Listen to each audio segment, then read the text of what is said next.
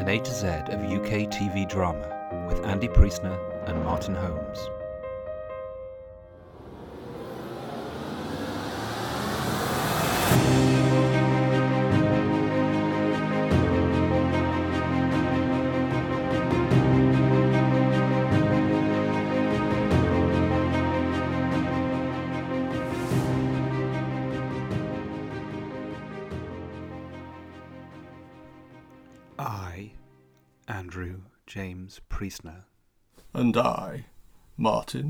Andrew Ward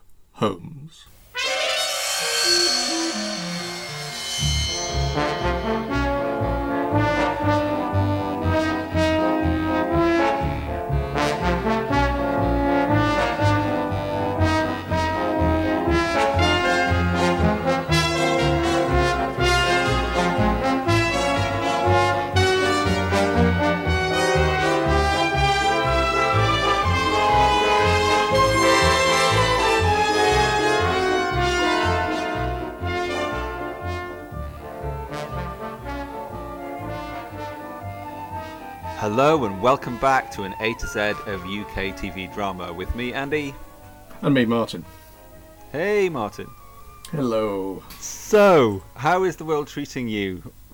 Oh well, you know, we're still sort of isolating in our in our little hovel, which is all very appropriate for what we're doing today, I suppose. Yes, Staying away from the world, keeping Yeah. out of their way. very studio bound at the moment. Very much. so, we are here to discuss, to explore, to celebrate, no less. Um, I, Claudius. Indeed. Gosh, a television epic. I think A television is the, epic. Is yeah, the it- subtitle of the documentary on the DVD. It is. Yes, I did watch that yesterday. I thought I'd better. Uh, seeing as seeing as I see you've been doing all your research, I thought I'd better at least cast an eye over something to Yes. to vaguely look like I know what I'm talking about. I actually sat here this morning thinking, I wish I'd watched it twice now Oh gosh. because there's so much. I mean, it, it, it was what twelve episodes uh, for in in uh, the the latter part of 1976. It was broadcast, um, and it there's a lot of it. I mean, it's twelve. It's thirteen hours, isn't it? Nearest damn it. I mean, Yeah, it's, uh, it is. Yeah, yeah. You know so there's a lot of incident and it's a lot it's a it's a complicated thing. I, I was kind of thinking that there's a lot to talk about and and if you try and sort of trace all the family trees and everything as as a listener you're probably going to go what? So you know i mean it basically breaks down into four segments doesn't it? There's the augustus era the tiberius era the uh, caligula era and the claudius era. And, Yeah, and it sort of breaks down into those four segments and they, these sort of well they all obviously interconnect but um but that's basically how it breaks down so Yeah. Also known as the Julio Claudian Emperors. Up. Yes. More on that later. Um, someone did a course back in the day. oh did they really yes, yes. i'll just shut up now for an hour and a half and let you get on. No. so I want to start off by talking about my first experience with Claudius, and then I'd like you to do the same. So Oh, I first saw it on repeat in January 1986. I discovered this Right. because of the tremendously useful BBC Genome service, and yeah, there was a repeat run, which I guess just this made me terrified that it was literally just a 10 year repeat. It was 10 years after the original broadcast. yes that's And that made me think, oh my god! So I was only watching it ten years after it was made. That's couldn't Mm-hmm. believe how long ago that was. Because indeed indeed I remember watching it in '86, thinking this looks pretty ancient, and this was only ten years old. because So- you, you all, all that hip happening modern eastenders kind of stuff that you were watching exactly. I knew. I what's this old crap I definitely no. I definitely knew it was better than Doctor Who at the time. I'll tell you that. But Ah. um, I was watching it. I, I, I just caught it by accident, I think, and Right. I really got into it. And then I was in school. Um, I was thirteen, and I was doing Latin. And as you don't yes, you don't anymore. And I did it because I just was shit at French, and Right. I didn't want to do German. And it was the only language I did it um, in the end. Um, did you have to do latin oral exams out of interest No. okay i thought what would be the point in that I mean, it didn't help me with my Latin. I tell you because I think I got a C in the end, which is I Ah. was I was predicted an A, fail. So I Claudius didn't help with that. But but my Latin teacher, Mrs. Lawrence, she said, halfway through, um, yeah, so it's a few weeks into the term, you know, whatever. Mm-hmm. You should be watching I Claudius, by the way. Everyone watch I Claudius. It's a bit dodgy. Your parents may think, why are you watching this? Say your Latin teacher said it's important. so I was already watching it. Mhm. Uh, and I thought Precocious child that you were. yes. and I thought it was, I thought it was pretty darn stunning and amazing. And I didn't understand all of it at that age, but I knew it was good. Hmm. So that was me in January '86. What about you, sir? Well, uh, it's interesting actually because I, I I vaguely remember it, but I would have been mm, about twelve when it was first on, and Yeah. uh, I, I, I can't remember what night of the week it was actually first broadcast on. Mondays. but it was Monday nights, and it was repeated on Saturday. So Okay. yeah, It's interesting because um, I again I suspect. I mean, my first proper viewing was, but then again, I was I was a bit of a. By this stage, I was a bit of a um, you know telephile. I was I was very much I was buying the books about old telly, but it was on. uh, Like you say, I think it was on Wednesday nights because I was a student. But there was a, I, I, I was sort of drawn to it. You'd go around. People had TV sets in their rooms, you know, portable black and white. So uh, when uh, when you were on living on campus, so we would go round. You know, it became a, a, a really sort of big event as part of our Oh, week. in- fascinating. and so, so like half a dozen of us or whatever would go and sit in a room, drink coffee, and watch I Claudius. You know, Oh wow. it was kind of um, it, it become it was sort of something that people were talking about. You know, yeah. uh, the the interesting thing to me, and I've not been able to get any kind of uh, absolute answer on this, but when I was a bit younger than that, I used Yeah. to. I had a, a, tape recorder, you know, cassette tape recorder. My grandfather bought me for my birthday, and I used to record little bits of music that I liked off the TV. So for some reason, I would. I particularly liked the theme. You know, a theme to a program. I would record it. So for some reason, the Horses Galore theme was one I really liked. But What's that? also, what's that? I don't know, but it, it was it was it was just a, a one of these. uh you know, it was in the children's television, Okay. but it but it had one of those theme tunes that you quite liked. You know, I quite liked. Okay. And one of the bits of music I picked up was the I Claudius theme, but that's because I think it was used in Emu's broadcasting company.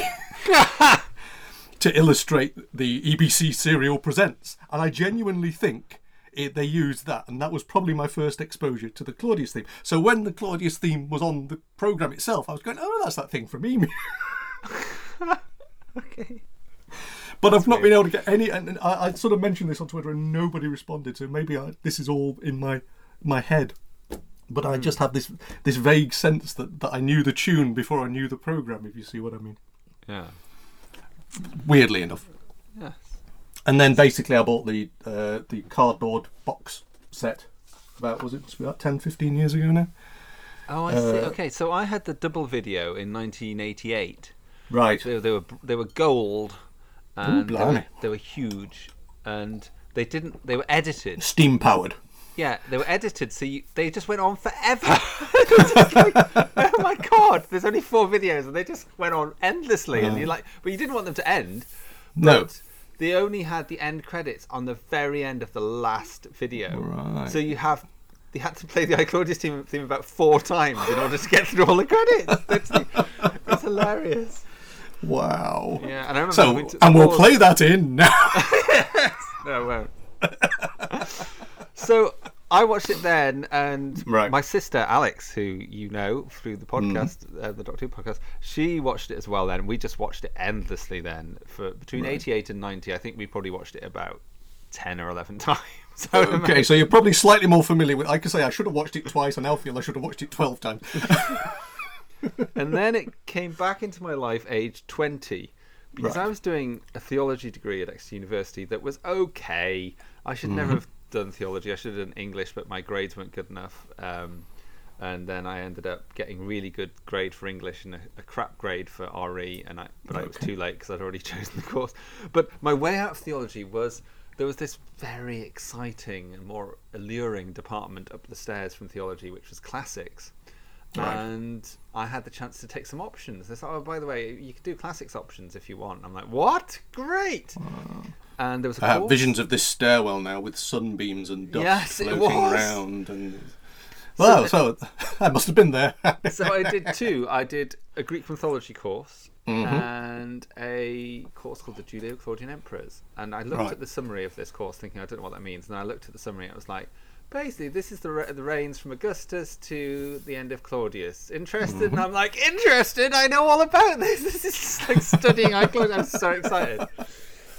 But what I didn't know at the time was how lucky I was because it was taught by um, Professor T.P. Wiseman, who later infamously was the insp- well had already been the inspiration for Dumbledore in the mind of the young J.K. Rowling, who also studied classics at Exeter. And yeah, he was a wonderful lecturer and a renowned classicist, and he's written books about this period, particularly about Augustus, I think.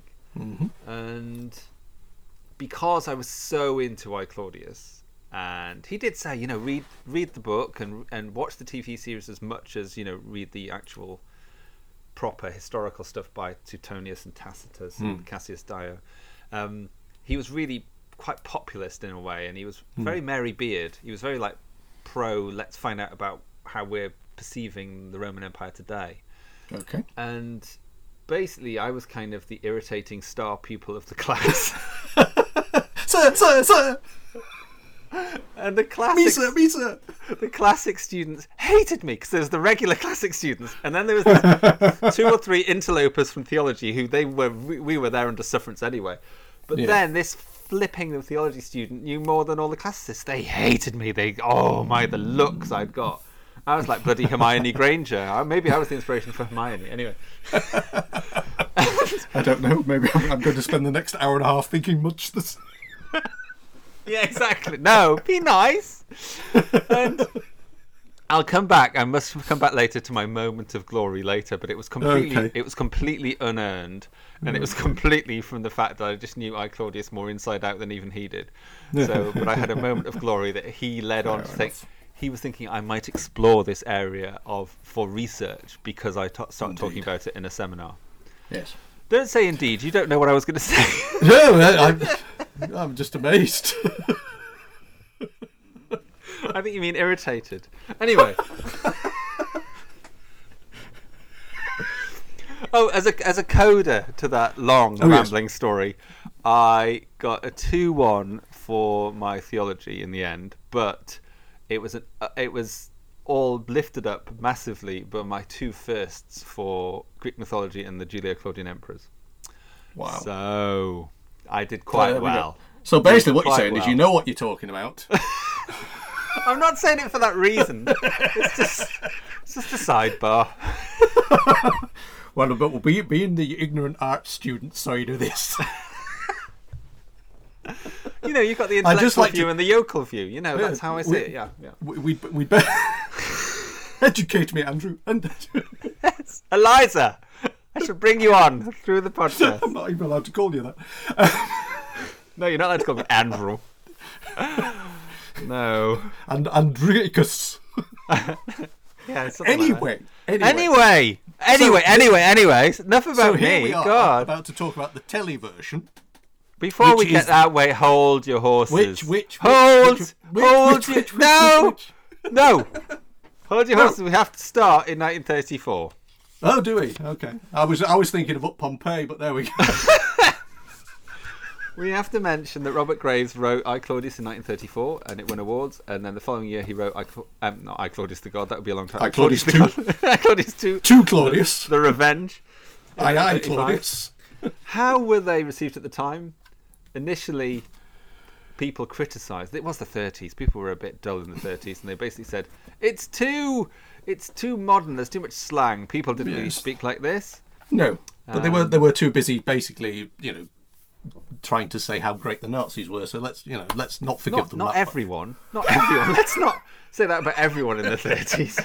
Like No, just the poshos. Uh, the posho, all poshos were Nazis, according to Martin. Okay, good. I'm glad we've you clarified wanted that. quotes. That's a pull quote right there. yeah. there anyway, just two short years later, Yes. um, von Sternberg, is that his name?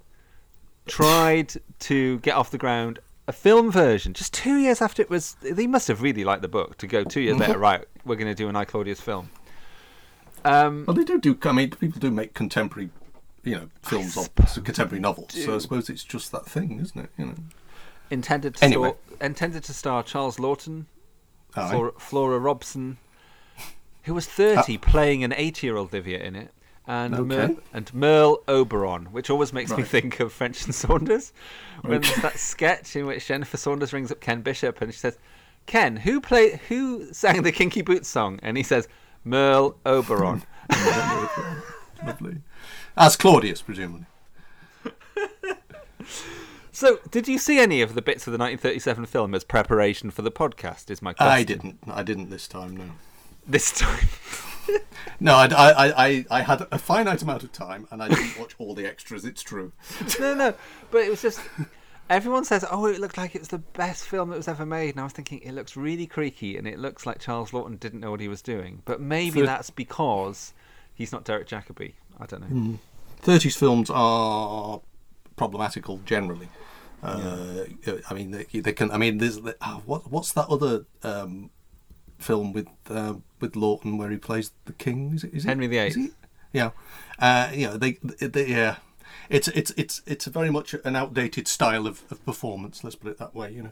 And of course, camera moves weren't what they were, and all that kind of thing. You know, I imagine it would have been. You know, uh, I mean, it's not that there aren't good films made in the 30s. It's just that depending on budget, there are better films than some films better than others that were made in the 30s. so- Oh, I thought this was another sweeping generalisation of you- yours for the 30s. Oh, I love the Thin Man films. I absolutely adore the Thin All Man right. films. I love, I, I, and I'm I'm still a big fan of the the Basil Rathbone Sherlock Holmes. Oh, so, you yes. know. So, th- it, but those those are still at the cheap end, you know. But you but Yeah. you kind of imagine that if they tried to make it on that sort of budget, it would have been a problem. But if they if they did the full, um, you know, well, Heston was later, but those sort of religious epic kind of effect on it, it might have been it might have been the film of the decade. You never know.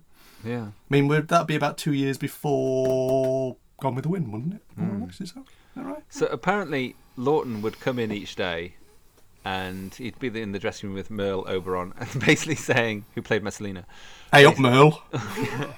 "I can't get the doing?" part, Merle. I can't get into the character, Merle." Was basically what he said every day, and Someone he- needs to teach him the difference between a stutter and a stammer. honestly, he's not good. But um, it didn't matter because he didn't. It didn't carry on, and the reason that was given okay. formally and officially for the the film not being made was that Merle Oberon had a car accident, which he did. But and it was it was put down to this curse of Claudius, which ah, we'll Oh, come back to later. Or was it poison? Ah, but I think the chances are it's the fact that the director didn't get on with Charles Laughton's performance. Right. And although I've seen one good clip of him Yeah. speaking in the Senate after he gets given the imperatorship, I do Okay. think it's a bit of a variable performance, and that's probably more likely to be the reason why it was not taken up. Anyway, Mm-hmm. So, zipping do you know forward. anything more about? Do you know anything more about Robert Graves? I mean, Um, not His enough. career I, apart mean, from- I know he wrote "Goodbye to All That," Mm-hmm. um, and that he kind of wrote "I Claudius and Claudius the God" to pay off a pay off a loan. I think. as writers do. um, but I, I think he was quite populist for the time. Right. But um, I think he was one of the translators of Suetonius for Penguin, so that meant that he kind of had a real close affinity with the subject matter. So he he he was a he was a classicist. So yeah, yes. Anyway, I've just realised we should pull back. Um, Okay. I was thinking we should do a, a, a synopsis. Okay. Synops away. Claudius, the much pitied, stammering, lame embarrassment to Rome's imperial family, is writing um, a history of the exploits of his murderous and increasingly depraved family. It's the tale of Emperor Augustus and his dangerous, domineering wife Livia, hell bent on securing power for her son Tiberius, before moving on to his bloody reign. And then you've got the insanity of his nephew Caligula, and finally Claudius's own surprising accession to to being emperor, um, which is a power he never wanted, and the question of will he will he be a good emperor? Because we know he's a good man. How will he do? So that's is that okay as a synopsis? Sounds all right to me. Yeah. Good. There's a lot of it, though, isn't there? I mean, it's actually very difficult to break down into, Yeah. you know, a few sort of sentences, really. You know. So I was thinking we should link back to um, Fortunes of War because right. The producer of Fortunes of War was Betty Willingale. Mm-hmm. And Betty Willingale, as I live and breathe, was no less than the script editor of I Claudius. Wow. She went up in the world. Well, this is earlier, yeah. So yes, and she'd had this dream team working with Martin Lisemore, who was the producer, Okay. and they'd worked previously on the Golden Bowl, and Right. that was well regarded. That was a few years before, right. but he was he was like at the absolute top of his game, Martin Lisemore. I mean, famously, he died just a few months after finishing Claudius. Yes. but but he'd done Our Mutual Friend, the Dickens adaptation, How Green Was My Valley, which had Siân Phillips as the lead female, and she, yeah, um, The Pallisers, which I never got on with, right. but what about, and also Cousin Bette. Have you seen Cousin Bette? I have not. All right, so Cousin Bette is probably a good contender for C when we go round again. 1971, Margaret Tyzack in the lead role, mm-hmm. and it is just the most amazing TV program, and it's completely unknown. And Right. I've turned loads of people onto that, and they're like, "Oh my god, this is incredible."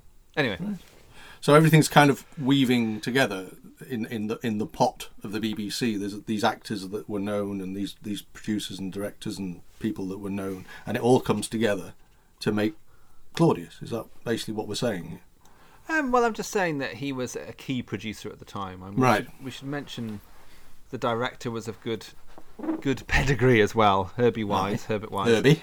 who'd previously done Vienna 1900, which is a TV series that I don't know anything about, and I looked into it the other a few months ago because I was like, I never know anything about this, and because it was directed by him, I wanted to find out more. Hmm. But um, he did the wedding episode of Upstairs Downstairs, the big wedding that ends the first series. So he was kind of brought in to do good stuff. Right. So No, I just wonder whether whether I mean was was Claudius a project that someone wanted to do and he was attached to it, or was it his project that he wanted to do and he brought the people together? If you see what Well, I I think it was Jack Pullman more than anyone else. So the Right. writer adapter Jack Pullman, who, bless him, married to no less than Agrippinilla, Barbara Young, in real life. oh, right. Well, fair enough. um, he had previously written or adapted Portrait of a Lady, The Golden Bowl, again with Hmm. Lisemore, War and Peace, famously in 1970. Okay. And so he had a pedigree, and he took on the monumental task of adapting Claudius. yeah. yes. I noticed on his on his um his his listing he had something called I Buddenbrook, and I just wondered whether he had this affinity for things with I in the title. or whether it was right. Just a coincidence. You know. Yeah. I don't know. No. But um, I rather like this, um, this. This stupid aside is that, as I said, Jack Pullman was married to Barbara Young Agrippinilla. Herbie Wise was before I Claudius was married to Moira Redmond, who played Domitia, who is Messalina's mother. Right. And after I Claudius, he was married to Agrippina, Fiona Walker. so he had these pre and post I Claudius marriages, which is just really funny. He was just getting ideas from the script, you know. Yeah. But Martin his Lis- sister's ex-wife. so Martin Lisemore was not married to anyone on I Claudius, but I just love this fact I got off off of the internet about his wife. Yeah, okay. And it said Sarah Lisemore is best known for playing Deborah Watling's stunt double in the location sequences for Enemy of the World. Enemy of the World. I was like, no, she's not uh, best known for that. What a horrible, Long shot. Long what a horrible epitaph for a poor, poor That's girl. it. That's it. I felt like saying brackets by Doctor Who fans. This is what Doctor Who fans know her for, but I'm best known for that sandwich I made for lunch yesterday. it's, it's the equivalent, isn't it? Poor It was a nice sandwich. I mean, you know, don't get me wrong. Yeah. I enjoyed standing in the cold for a few hours once one afternoon, to have my entire life but that is not that. that is not my crowning glory. Anyway, No, no, fandom is is a, is a bizarre, a It bizarre is. universe where the only thing that matters. Right, I'm going to shut up. And okay. where do you want to go? Where do you want to go next? Well, I suppose, like I say, in in the end, we, we should we should st- we should start talking about the actual program. Um, we are. I was talking about the production team. Rude. no, no, I know, I know. I know. You're, in a wanna ru- you're in a rush today. I'm not in a rush at all. I just, I just, I just worry that we should get on with it before I forget everything. Oh, no, I think you'll be fine. I think you'll be okay. Yeah, okay.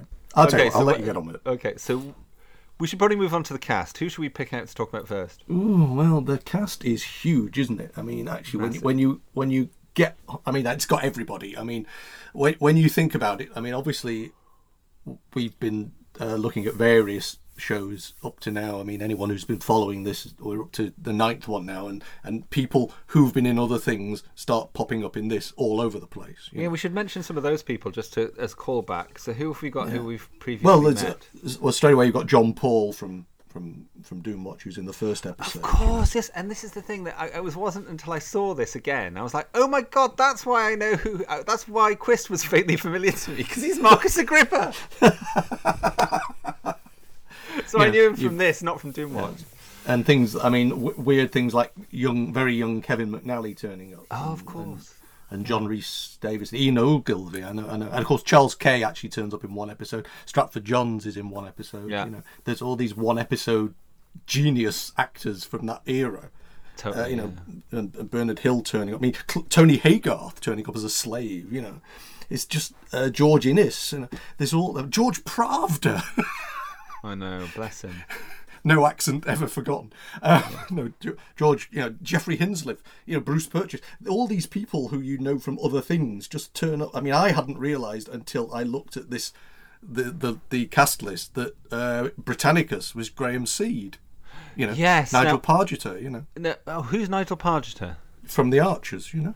Oh, I see. Who so was- I don't listen to that. He was in the Archers for a very long time. I see. So what I knew him from more He's was also from the reason Vic- I stopped was, listening. Sorry, go was the Victoria Wood's sketch? Um, is it on the trolley? Right. Because he's one of the two people who who she goes up to. Is it on the trolley? Can you point to it? He's one of the two people in that sketch. Anyway, and, and you get you know Simon McCorkindale. I mean, you get Patsy Byrne, you get Nursey turning up as a poisoner. yes, You know. true. So, It's but lit- this is- littered, littered with good cast. Yeah. And in, equally, you get people like John Scott Martin turning up uh, twice. Actually, he seems to survive the, the purge of the of the, the lovers of the daughter by being a slave later on. You think that's him again? Hold on. Yeah, Suad Fares also is the handmaiden to Agrippina, and then years later becomes the handmaiden to Miss Messalina. I noticed. There's a job career path, isn't there? yes, exactly. She doesn't age, so she does very well. no, no. Anyway, we should um, let's talk about the big guns. So let's talk about Yes. Blessed as Augustus. Tiberius, listen. I'm not blind. I know that you and Julia aren't the most perfectly matched couple in the world, but what can you do? These things happen. But we can't go cutting the knot every time we have a quarrel, especially us. We have to set an example. Livia, you'll back me on this? Oh, but of course, we have duties and responsibilities which far outweigh our private. Exactly. Now, Tiberius, you play fair with me, eh? Don't sulk. And if it's a matter of a little thing on the side here and there, and I'm not encouraging mind, who's to know? Between you and me, and forgetting that your mother's here for the moment, if that's ever possible. Blessed. Yeah. So, but at this point, what would he be best known for? Would it be Zedcar? I would imagine so. Um, yeah, I mean, it, it, uh, that. I mean, he's in things like the Sweeney about that era. You know, so he was he was becoming that sort of, you know, that character actor. You know, that, that turns up in all sorts of things. You know, I mean, I mean, the weird thing to me is the ones who you think of that era who don't turn up in things. I mean, you know, I'm I'm amazed there's no Patrick Troughton in there. You know, Oh, I suppose. yeah, yeah. but because he, you know, he would have been active and quite well known and all that kind of thing, and unless he was doing something else at the time, which is fair enough. But, but you've got, you've you've certainly got. Uh, he, he's he's very high profile. Again, a lot of these people were probably better known for their stage work, I would imagine at this And I, stage. yeah, and I think that's deliberate casting. I think they wanted something that was overtly not afraid to be theatrical. So, and they wanted people who really got into their characters, really embodied them. So they cast strong theatre actors who had a pedigree, rather, yeah, But the other, the, the other thing you could say is that the style of it, because it's studio, you know, on, on shall we say, um, stylized sets, was quite theatrical in itself. Yeah. But if you're expecting an actor to sit there uh, on camera for four minutes or whatever dying, yeah, you need a good stage actor to do it, you know? yeah, yeah. So, um, I mean, that's what Blessed's known for in this, isn't it? It's the death scene, really. Yes, and, and, and the shouting at the Lord. And the yeah, shouting. generally. yes. Yeah, yeah. So let's take those in turn. So the shouting, um, Quintilius Varus, where are my eagles? Yes. And has anyone in Rome not slept with my daughter? Um, Yes. As an aside, that first one is actually um, straight from Suetonius. Suetonius, Okay. writing in, in 69 AD, basically said that he was shouting this. So it's a direct, you know, from that first century. Isn't that incredible that the first century it's recorded that that's what he said? Yeah. It's amazing. Um, Yeah. And also, as quick as boiled asparagus as well was actually an Augustus phrase. so, so I was I was listening to the iPodius podcast earlier, Okay. and they were saying, "Oh, this is a funny sort of phrase that they've put in," and I'm like, "No." This is an actually historical accurate phrase that they've put in that actually Augustus actually said. Oh, well, there you go. Well, you don't want to upset them, but um, No, but but no, yeah. it it it is it is actually. I mean, the thing about it is, is I mean, if if you look at, I mean, I, I obviously you know, Jacobi's the star, and and um, uh, Augustus is really only in the first four Yeah. episodes, but he is absolutely dominates those four. I mean, there's a lot of there's a lot of stuff in in those first four episodes which sets up the entire series, uh, and he and, and he goes from the avuncular, kindly grandfather to the slightly senile old man to the gambler to there are moments I think when you're watching Blessed particularly where you absolutely understand the steel of absolute power. Yes. Th- There's a moment when I can't remember which one it is, but he's talking to someone and his eyes just go flint like, and you know this guy is doomed, you know, Yeah. because he said something that he shouldn't have said, you know, Yeah. and it's this cold, cold stare Yes. uh, that just gets that these people had absolute power over the lives of absolutely everyone they saw. You know? and he was such a dangerous person.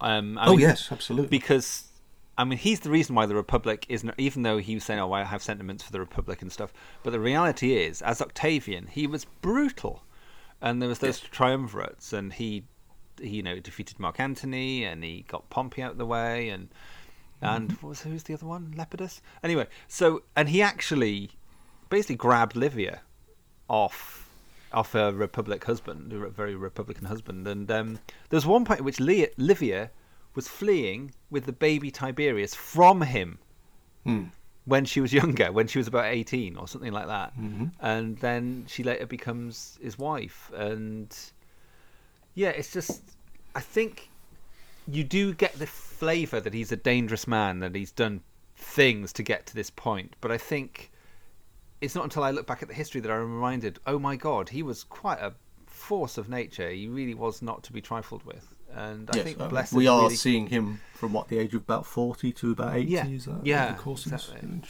um, and of course, this is also where you get the first idea of. of I mean, I, you know, in many ways, throughout the the serial, the women are the stronger characters in many ways, but Yes, yeah. they are also commodities. So, you know, part of defeating somebody is to then marry their wife and sort of acquire all their goods Yeah. and worldly goods and power and influence and all that kind of thing. Um, so, yeah, it's it's it, it is it's fa- it is a fascinating way of doing things. The whole the whole Roman way of doing things. I mean, so much of the the plot it, it involves um, soothsayers and beliefs in signs and wonders and, Yeah. and you know and of course right at the beginning you Yes. get all these prophecies that turn out to be true I know, which we should go there. So we should go to the Sibyl. Um, I think we'll play in the Sibyl's um, verse. You know, the Sibyl's um, prophecy. Oh, Sybil, I said, I've c- c- come to question you about Rome's fate and mine. Hear me, Claw, Claw, Claudius, she answered, mocking my stammer. Apollo speaks to you through me. Listen closely. So I'm also going to play in to this this the actual bits that are missing because there's bits missing from the curse which are in Robert Graves' original book, which I think really add to it. What groans beneath the Punic curse and strangles in the strings of purse before she mends must sicken worse. Her living mouth shall breed blue flies, and maggots creep about her eyes. No man shall mark the day she dies. Ten years, fifty days, and three, Claw, Claw, Claudius shall given be a gift that all desire but he. To a fawning fellowship he shall stammer, cluck, and trip, dribbling always with his lip. But when he's dumb and no more here, nineteen hundred year or near, Claw, Claw, Claudius shall speak clear. I love that. Oh. What do you think about that as a framing device? Do you think it's clever of, of I think, I think that again. I mean, the the fascinating thing uh, about the entire sort of twelve episode run is this this looking back.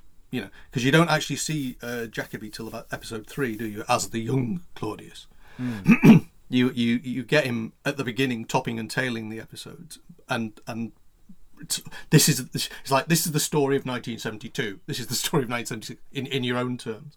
Yeah. But you, you sort of saying, oh, this this segment and this segment, and he's there as the framing device, and then, but but but yeah, the, I mean, because I mean, right going right to the end of the 12 episode. Yeah.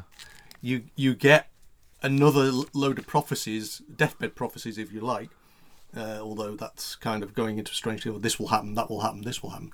I mean, there was there was a Sibyl at Delphi, and this was a Right. s- a, successive um, line of soothsayers um, who people did go to, and and I Yes. think there was also official Sibylline prophecies and unofficial ones, of, of which, of course, there was another one which said about Claudius um, taking the emperorship that um, Livia reveals later on. But I think it's more about the the feelings and views of the time than it is about anything. I don't know. I mean, I don't believe in that stuff, but No, I was just going to say because I mean sometimes you know you look at the modern press, you feel they can shape the way things turn, and you just wonder whether it's sort of a parallel to that kind of thing. well, you know, that, certainly when you that- look at Suetonius and Tacitus, you you've got to Yeah. question why are they writing, hmm. and they're writing.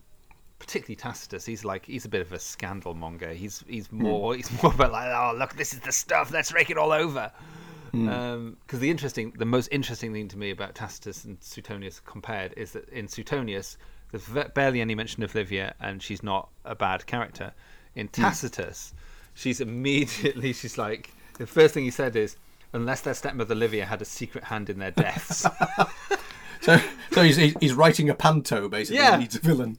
He- yes, he has this. He says the second time he mentions it, he says, "But Livia was a real catastrophe to the nation as a mother, and to the house of the Caesars as a stepmother." oh no, she wasn't. yes, exactly. I shall move my room next to yours, and I shall prepare all your food myself. You'll see what dainty little things can be served up to tempt a weak appetite. But it's a chill, nothing more. Musa assures me. I wouldn't pay too much attention to Musa if I were you. He thinks he cured Augustus with his potions, but it was my nursing that did it. And I shall nurse you. Oh, Lady A. No. No arguments. But why go to all the I trouble? insist. It's very good of you. No, no, my dear. Goodness has nothing to do with it. Her being behind all those deaths is a really good explanation for a, a massively surprising, surprising list of people dying who should have Yes. inherited before Tiberius. I mean, it's like Single-mindedness. something was going on. If it wasn't Livia, Livia, then certainly there was there was lots of stuff going on. Lots of coincidences. Yes, lots and lots. Yes. Hmm. So, uh, I mean, again, yes, Siân Phillips, isn't it? Uh, plays it, Yeah. and, and she she's in about the first she, fi- she the first six, isn't she? And in various degrees of astonishing makeup, really. Yes. Um, uh, and we see her through to her the end of her um, her life, um, which in is, is in of itself an interesting, uh, an interestingly staged thing. But um, yeah, no, it, it it's uh, did uh, have you heard the story? Have you heard the story about? Is it Dallas or Dynasty? Dynasty, yes. That Dynasty. is Dynasty. Yeah. Yeah. Where where the whole of the idea of, of setting it up this this program about a family was based on the fact that this guy had watched I Claudius and thought I can do that but modern put, put it in a modern family. So I And guess that was so- Aaron Spelling. I guess it was. Yeah. yeah. So does that mean Livia is Joan Collins? Or Totally. totally. She's. Alexis. Yes, she is. But, and but the but the interesting thing about that is when you step back further, you get this sense that um, when the actors they, they, they either decided it was a Jewish family comedy, yeah. or or they were referring back to The Godfather, Hmm. because there's a lot of lines that turn up in The Godfather Yeah. that turn up in um, you know in in in here in to a certain extent you know there's little bits here and little bits of there that make you think of and then like, one of the things that uh, was it was it Brian Blessed in his interview said that he, someone said to him think mafia Yes. Yeah. Yeah. so but of course the Godfather would have been two and four years 72, Yeah. yeah, so it would have been a quite big influence. But there are there are just kinds of little lines. That, I mean, when you think about Livia, my, my favourite line of her is that snake bit her once and died. Yes. you know, but there's also that very early, very early sign of, of her character when when when uh, Tiberius sort of suggests she might have forgotten something. Yes. when I start to forget things, Yes. which I think you can probably cut in because it's Yes. it's, Yeah. I will. Yeah. yeah, Yeah. it's just a brilliant line. What do you think of Julia? Nothing. Ah. Why? Nobody could accuse you of being devious. She thinks very well of you. What's that supposed to mean? Nothing. She likes you, that's all. Always has. Mother, I'm a happily married man. Julia doesn't interest me. She wouldn't interest me if you hung her naked from the ceiling above my bed. She might even do that if I asked her. Aren't you forgetting something? She's still married to Marcellus, and Marcellus is not dead yet. When I start to forget things, you may light my funeral pyre and put me on it. Yeah, I love I love Julia's reaction at one point to Livia's ability to wait, and she's like, "Boy, can that woman wait? time is time is nothing to her." It's just like you know, and that's the thing is she's so dogged in their pursuit of her son being emperor, and. I think she's actually in love of the pursuit, in love with the pursuit of that goal, Oh yeah, rather because than the actual goal Well, itself. Tiberius is rubbish, isn't he? He's Yes! absolutely. He's, he's completely hopeless. I mean, I mean, even in the first episode, he's kind of talking about suicide. He just seems to have no hope, no idea, no ambition, doesn't care, doesn't even want to be bloody emperor, and yet you know everything's being manipulated so he will be, and he, and he's bloody rubbish. I love the fact that there's that scene where Augustus is like, "Stop sulking!" brilliant. Because he's, I think George Baker is brilliant as Tiberius. Because I think Oh, it's, it's probably a thankless role because he's not likable and he Oh, just has to have a pet lip all the time and strut around like a kid who's really angry about Yes. life, and he struts around in his little costume. His little, I think he's so funny when he's in his uh, um, army costume, and he just looks like a little boy who's been told off, and he just pouts all the time at his misfortunes, doesn't he? and he's just he's, i mean i mean actually i mean strange enough when he turns out to be a massive old pervert you're not surprised Yeah, but but you but there's colour to that, isn't there? Because there's those scenes where she has oh the with- disappointment throughout his life and having Yes. to marry the and divorce one because his mum says so because he and loved Vipsania, and the first time we see him, he's clearly massively in love with this woman. Yes. Um, although then that's taken to be because she's a wisp of a thing, then it was actually homosexual in nature. this whole idea that that he, this his quotes perversions, which are never specified, and we never really know, you know, what what they mean by this, you know, because he because there's that whole scene later on where the, with the dinner party, With Lollia. yes, which is a, a- one of those just astonishing pieces of drama where everyone's having a jolly party, and at the end of it, the hostess kills herself. We've all been to parties like that. yeah, regularly. But yes, absolutely. it's the fact that this is in Rome and Rome is kind of decadent at this point. So the fact that she can't live with herself because of what he did to her. yes. I, I mean, I can't, I can't begin to think what that was. I don't want to. But No, indeed. you've got to think that it was pretty seriously depraved, and therefore um, he really does go to that black place that he. I love the fact though that he, he this is all precursored by his conversation with Drusus, with his brother, who he really loves, and he says, "Oh, I'm, I'm, I think you're the only person to keep me from this blackness." And Drusus is like, "Oh, I can match you black for black and all this stuff," and he absolutely Yes. can't because Drusus is obviously as good as gold and never has a naughty thought in his life. But um, it's just really good that you get that absolute 3D feeling because you in this series you get so much detail about each person and you get to hmm. see you get to see Tiberius in love you get to see him thwarted in that you get to see hmm. him yeah it's it's a, Old and frustrated. Yes. yes And it, and it's also, I mean, I, I do want to give a quick shout out because because I I, I remember thinking at the time is that Ian Ogilvy is actually brilliant. he is he's barely in know. it but he has Yes. about two or three scenes but they're all yeah the scene it's in just- which he's, I actually They have to do this wrestling, don't they? They have to do this do. wrestling, and, and they have to do this this scraping the the grime off each yeah. other's bodies thing. So it, it is it is kind of it, it is kind of like he- the, uh, the there's a kind of homoeroticism thing being laid on there as, as a suggestion. yes you know. Uh, and obviously he loved his brother, but of course his uh, Ian Ogilvy's character is also one of the very few people that Claudius, you know, appreciates in the Well, sense it's his father, his father. isn't it? you know? Yeah, yeah. that's what I mean. But it's what I'm saying. So, so it, the reason he's there is because he's Claudius's father, you know, and so Mm. it, you get this kind of. You have to see those opening scenes, even though they're not part of the bigger, yeah you know, um, And it- storyline. And, it's to highlight the fact that you've got the good apples of the Claudians and the bad apples, and he, Oh, yes. he's one of the few good apples, as is Yes. Germanicus. But um, there's some very bad apples. but um, I love the scene between Drusus and Livia, where it's obvious that she hates him. She just can't Yeah. stand Drusus compared to Tiberius. And Hmm. I don't know, is it because Drusus actually sees her for what she is? Or is it because she hates the fact he's so pure and he's a Republican? Well, I think it's the Republican is, is what's what's obviously his downfall. Although, um, I think it's just possibly that he would probably be a far better emperor. Yeah, but he actually sh- he has that wonderful line that says, "You don't have to care if you don't love me, mother." Hmm. And I actually used to use that not to my mother, but whenever I worked early in my working life with people who didn't like me, I used to actually paraphrase that. If someone was an enemy of mine, I used to hmm. say, I used to say, "You don't have to worry if you don't like me. You don't have to like me, but we have to work together."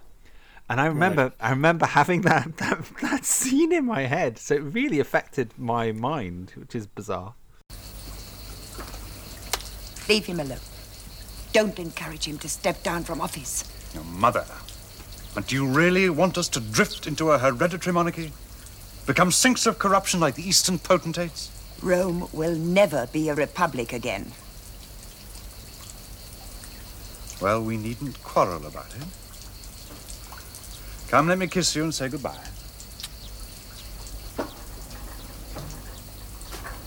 You know, you mustn't mind if you dislike me. A mother can't love all her children. Anyway, I'm not sure I've ever had that sort of job. Everybody just hated me. That was fine. Yeah. Get on with it, Holmes. Shut up. Stop storming Yeah. out. Get on with it. so No, I, um, was, always- I was always I was always an underling. You see, I was always Uh. going at the bottom of the pile. I was for a long time. um, so where are we at now? Where are we? There's just so much to say, isn't there? Um, I should mention Siân Phillips' pedigree going into I Claudius. So she Okay. was had just been in How Green Was My Valley, and when she actually won the BAFTA for I Claudius for Livia, she also won it jointly for that and for playing the matriarch in How Green Was My Valley. And that was it's set in Wales and it's very um it's very political. I was going to say it's quite Welsh. Um, it has Clifford Rose in it as a as a school teacher, so get that one in there. Get your Oh, bell out. Too. Alan. I'll just give you a sample of that sometime. You can play it. But um, the point is that it's a very different character to Livia. That's why I'm mentioning it. She's like Yes. kindly matriarch, careworn. Just couldn't be more different. So it's amazing that she gets this BAFTA for these completely different parts. It is. It is. uh, When when when they're interviewed in that documentary, I mean, she said they really struggled to get a, the sort of feel of how it should be played, didn't they? You know, there's also a lovely story she tells about uh, Augustus Augustus's death scene where it's not the camera's not on her at all, Yeah, she, she- I know exactly how to play this. and she has to do this four minute soliloquy. I know. Here's the script, Siân. There you go. Get on. Just walk round a bit. I know. But I believe, I don't know whether you believe, I believe that she performed it even though the camera Oh, wasn't absolutely, on her. absolutely, You know, you could just see her walking Twice, walking around. yes. Yes. Yeah. because of um, the curse. But no, I mean this, this is the, the again. I think this this starts to tell you how how much confidence they had in the actual material because by that stage, you know, they you know you realise this is this is actually quality stuff, and, and you start to trust your director. I was going to say at one point, there's very much this sense that the the camera moves in this you know you, it, the point of view you're taking from. I mean, so there's a there's a wonderful camera move uh, which is quite low down for when Claude, you know, when, when Caligula, the assassination of Caligula, and there's a lot of there's a there's the point of view shot uh, for for Sejanus as well, and you know the, the camera becomes you. You be, you know you are it's crawling around. And again it's fascinating to me that this is the sort of thing you get in studio drama that you don't really get in film drama. Yes. is that you can see all the reactions. You know, you can see every little movement or lack of movement uh, that draws you in, and you see the whole performance.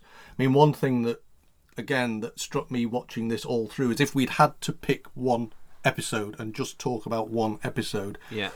my personal choice when I sat through it all was was probably a bit left field, but the one with Stratford Johns, the Ah, the, um, the- Justice, the yeah. trial one, Yeah. to me that just when I watched it uh, last week, it, it absolutely blew me away. It was it was it was a, you know it was a very good hour of drama, you know, Yeah. and that in really many ways is very much removed from all the the sort of movements. I, I know it's an example of this is what life's like under Tiberius, and this is what life's like in Rome. But but just as a, as an hour of television, it's it's a phenomenal hour of television.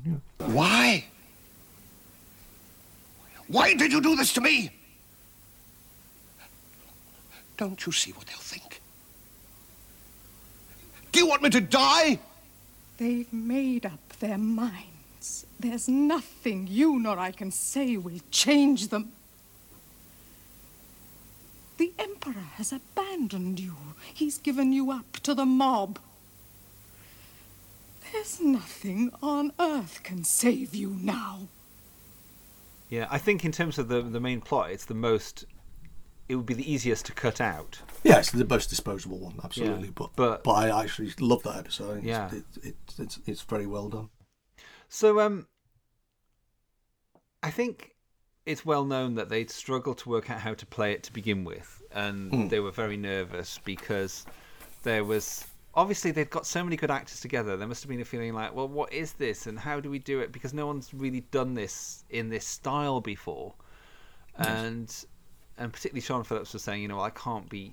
Do you just want me to go full evil? You know, and she's like, because she was desperate for her to have redeeming qualities. Now, I think it's clever that. Do you think she does have redeeming qualities? Because I do in the end. I think by the, by the end, certainly Claudius forgives her for what she's done, in effect, by making her a goddess, even though she she was responsible for so much evil and so much deaths. I think you can actually temper absolutely every character uh, in the entire run to a certain extent with how they relate to Claudius, which is obviously the point. I mean, Brian Blessed has some very good sort of scenes just with Claudius. Oh yes, And- that one scene where he says, "Do you bear me any ill will?" All that scene is just so well done, and and Blessed being And- quiet. I love it when Blessed's quiet because he can do it so well. And and then there's there's Livia and the birthday party with, with Oh, Claudius. And, That you know, is that is possibly my favourite scene in the entire thing. yes. Just You because and then you, you then you get the Caligula when he pronounces himself a god, and that scene with Claudius. Yes, You again. know, so you get these, you know, you see the other side of these monsters through their relationship with Claudius, and I think that is is kind of fascinating in its own little way, and obviously that just shows how clever the script is, you know. But um, but it, it is you, you sort of see their humans. They show their human side with Claudius because they don't see him as a threat. I think that's basically what's going on there. You know. And I love the fact that um, I think you're dead right, but I love the fact that even Livia in the end says says to Claudius, "Keep on playing the fool." Even she gives him that advice, Oh, yes. which is just fantastic because it's something you never see coming. Because for so long she just underestimates him totally, and then finally she gets it, and it's like, oh my god! But she's kind of like, she's willing to accept that she was wrong and was mistaken in this, and it's one of the very few times I think she's been surprised in her life by by something. Castor is ill and Thrasyllus says he won't recover. He also says that Tiberius will choose Caligula to succeed him. Why? Vanity. Tiberius wants to be loved, at least after his death, if not before. And the best way to ensure that. Is to have someone worse to follow him. Yes, naturally. Well, he's certainly no fool. He's the biggest fool in my family. I always thought that that was you. That I think now I was wrong. Grandmother, after all these years, you didn't invite me to dinner just to tell me this. Wine has made you bold, hasn't it? You said you kept in with Caligula because he was to be the next emperor. Lost your stutter, too, I see. But if by then you're dead, what difference can it make to you? Oh, it makes a lot of difference. And that's really why you're here. I want to be a goddess, Claudius. So Claudius and his friends, I think you're right. He has very few friends, and they all die. But everyone dies, to be fair. but Oh, yeah. I think the well, scene- the thing is, he lives a very long time. Yeah. In an era when people didn't. Yeah. But So, I the, mean- the scene I think that sums up that that isolation and that loss is that brilliant moment, and it took my son's breath away. My so John's just turned twelve, so we thought, can he get away with watching it? We showed him everything apart from some scenes from episode eight because that was too much. But um, Okay. he gasped at this this moment when Claudius and Herod, uh, as children, are with Posthumus, and Posthumus realizes he's basically next on the hit list because because he's now heir jointly with his Yes. with his uncle Tiberius, and he he's sitting by the pond, and Claudius looks at him, and and then it, it- the camera turns round, and it's Claudius as an old man sitting in the same place, and hmm. oh, that is just so well done. Yeah. And honestly, my son's breath was taken away by that. He couldn't believe how good it was. Oh, sir, be cheerful. Caesar has adopted you into his family and made you his heir. That is an honour. It means you'll succeed him. Yes, Herod. But he's adopted my stepfather too. And we both can't succeed him. Can we?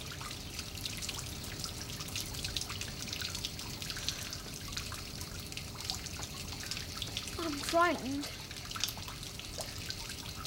I want my mother. I want my brothers. Where are they? Where are they?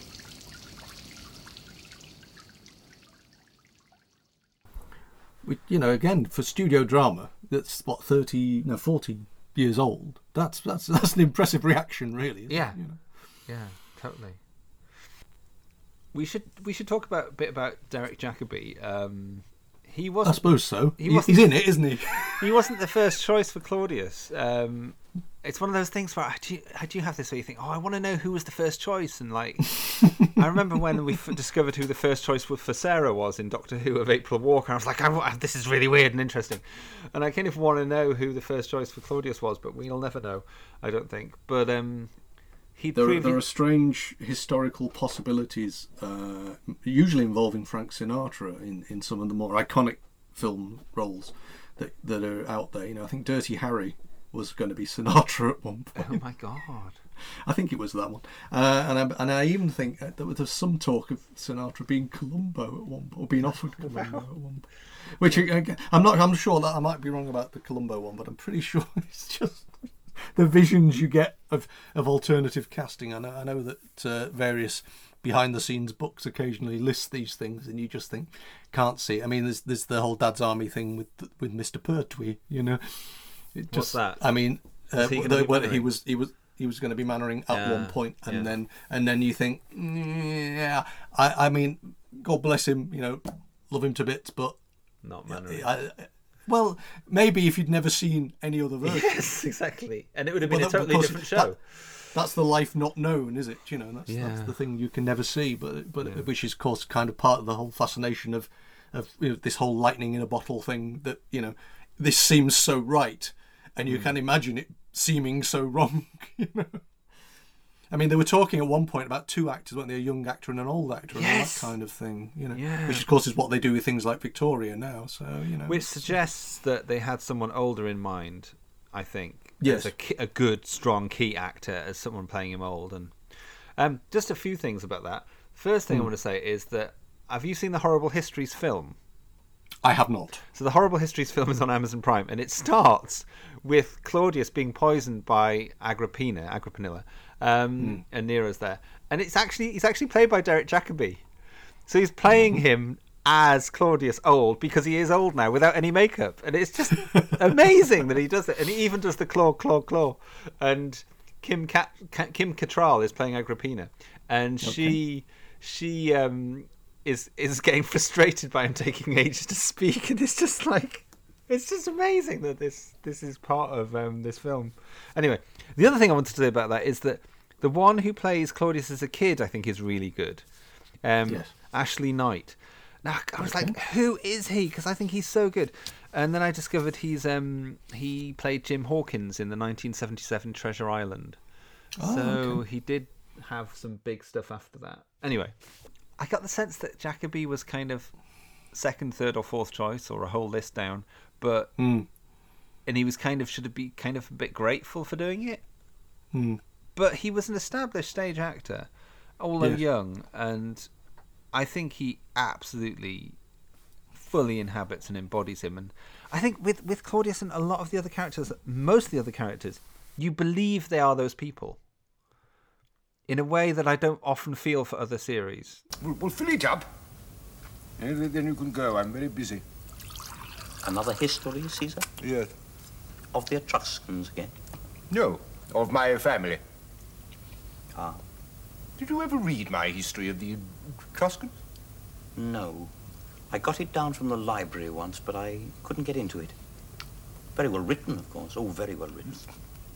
Is something the matter, Caesar? The fact is, when you know that someone's trying to poison you, nothing tastes right. Absolutely nothing. Oh, come now, Caesar. Who would try and poison you? You're beloved of everyone. Oh, don't butter me up. You know very well who would want to poison me. My wife, that's who. and that slimy son of hers. Yeah, I don't think there's a certain amount of when you when you saw these things as a kid, you know, you, they they imprint. Yes. But also, I think to a certain extent, you've got this.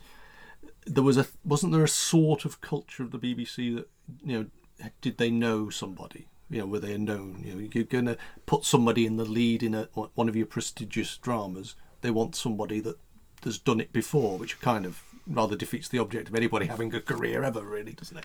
But um, you know, it's kind of like you possibly he was a very risky uh, choice. You know? Yes, absolutely. Um, but the interesting thing, is not risky from the point of budget because it was actually a really quite a low budget production because there's no location filming whatsoever, which we should go on to talking about. And very few sets really. Um, what do you think about those production design design decisions or constraints? What's fascinating to me uh, is is how it, it it's very much uh, it's it's played very much like the BBC Shakespeare's are done, and probably that was that was quite a big Yeah. influence anyway. But the the stage sets are always there to use the absolute minimum amount of extras. Yeah. You know, so you there's that scene in the first episode where you just see the stairwell and they all walk up it, and then you hear the roar of the crowd.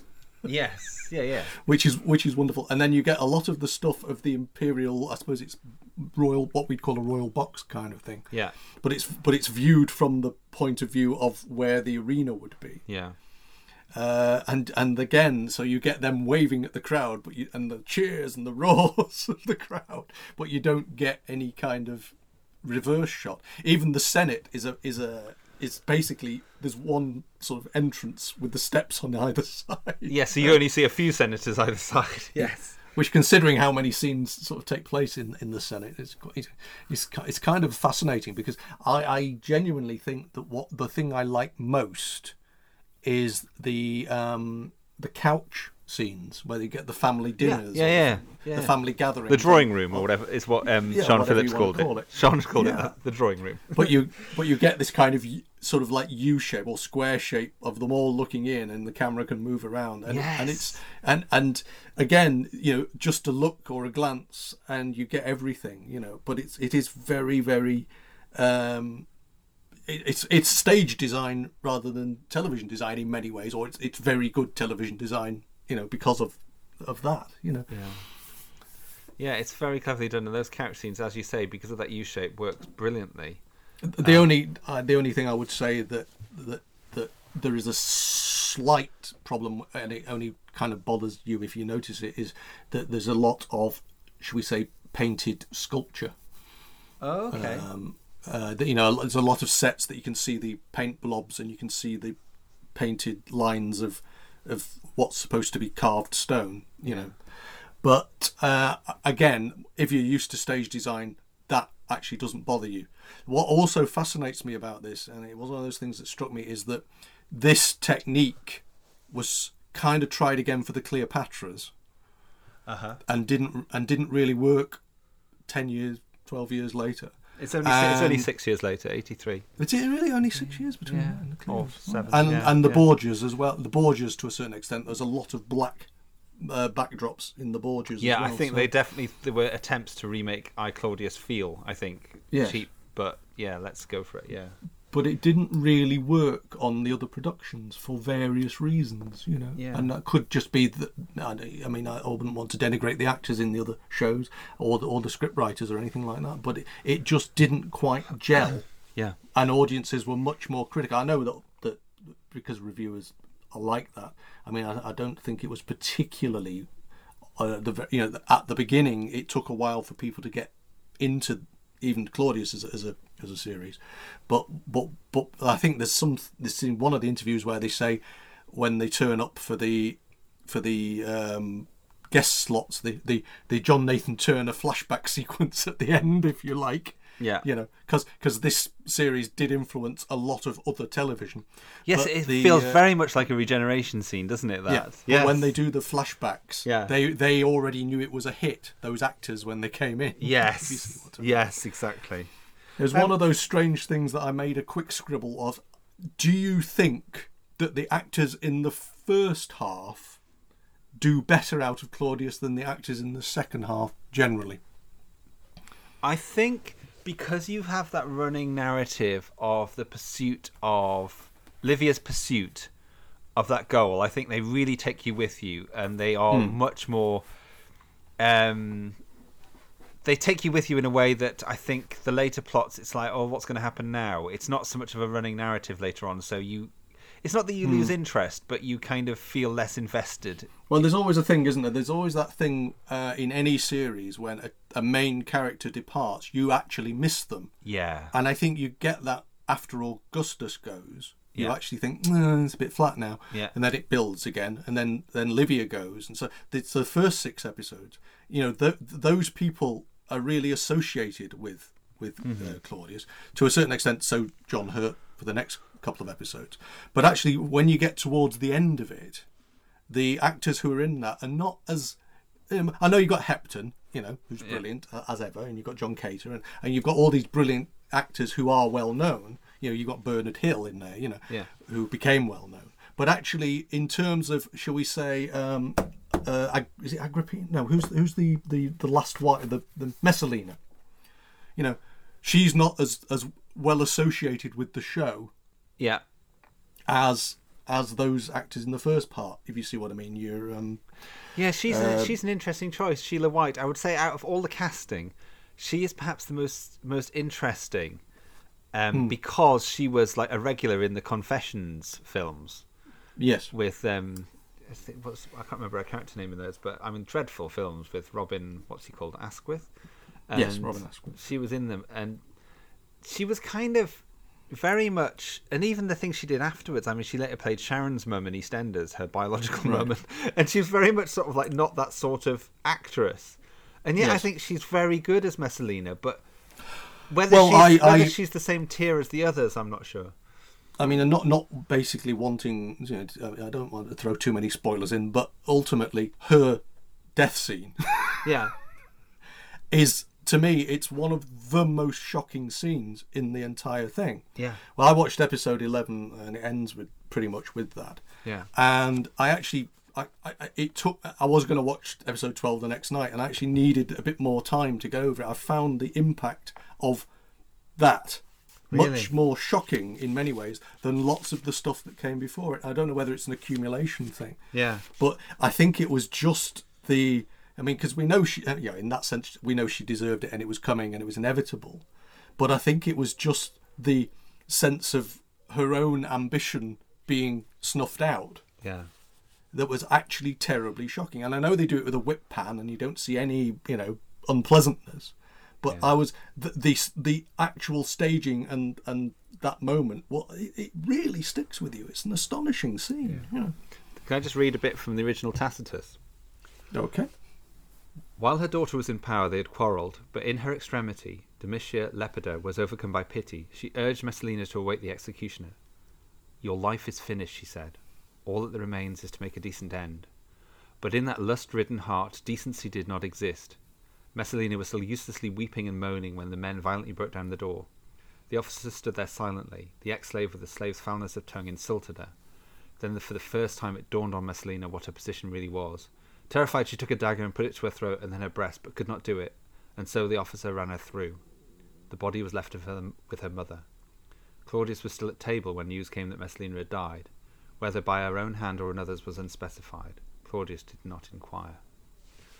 So hmm. that's the original. Like that's from, you know, first century AD. Isn't that incredible? Oh yeah. All the stories are, are old stories. Yes, but I agree. It's it's astonishingly good.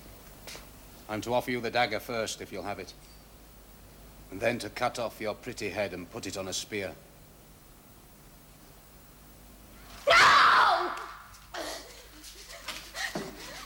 No! Not my head! Not my head! Child! Child! Your life is done. Take the dagger and use it. Don't let them take my head. No!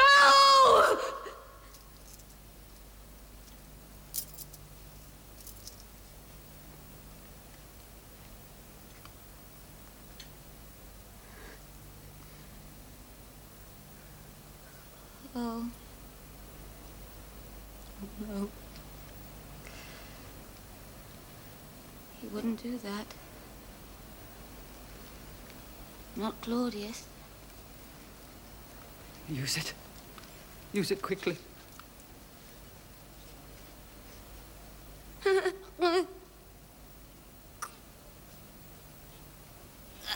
can't. I can't. No! Not my head!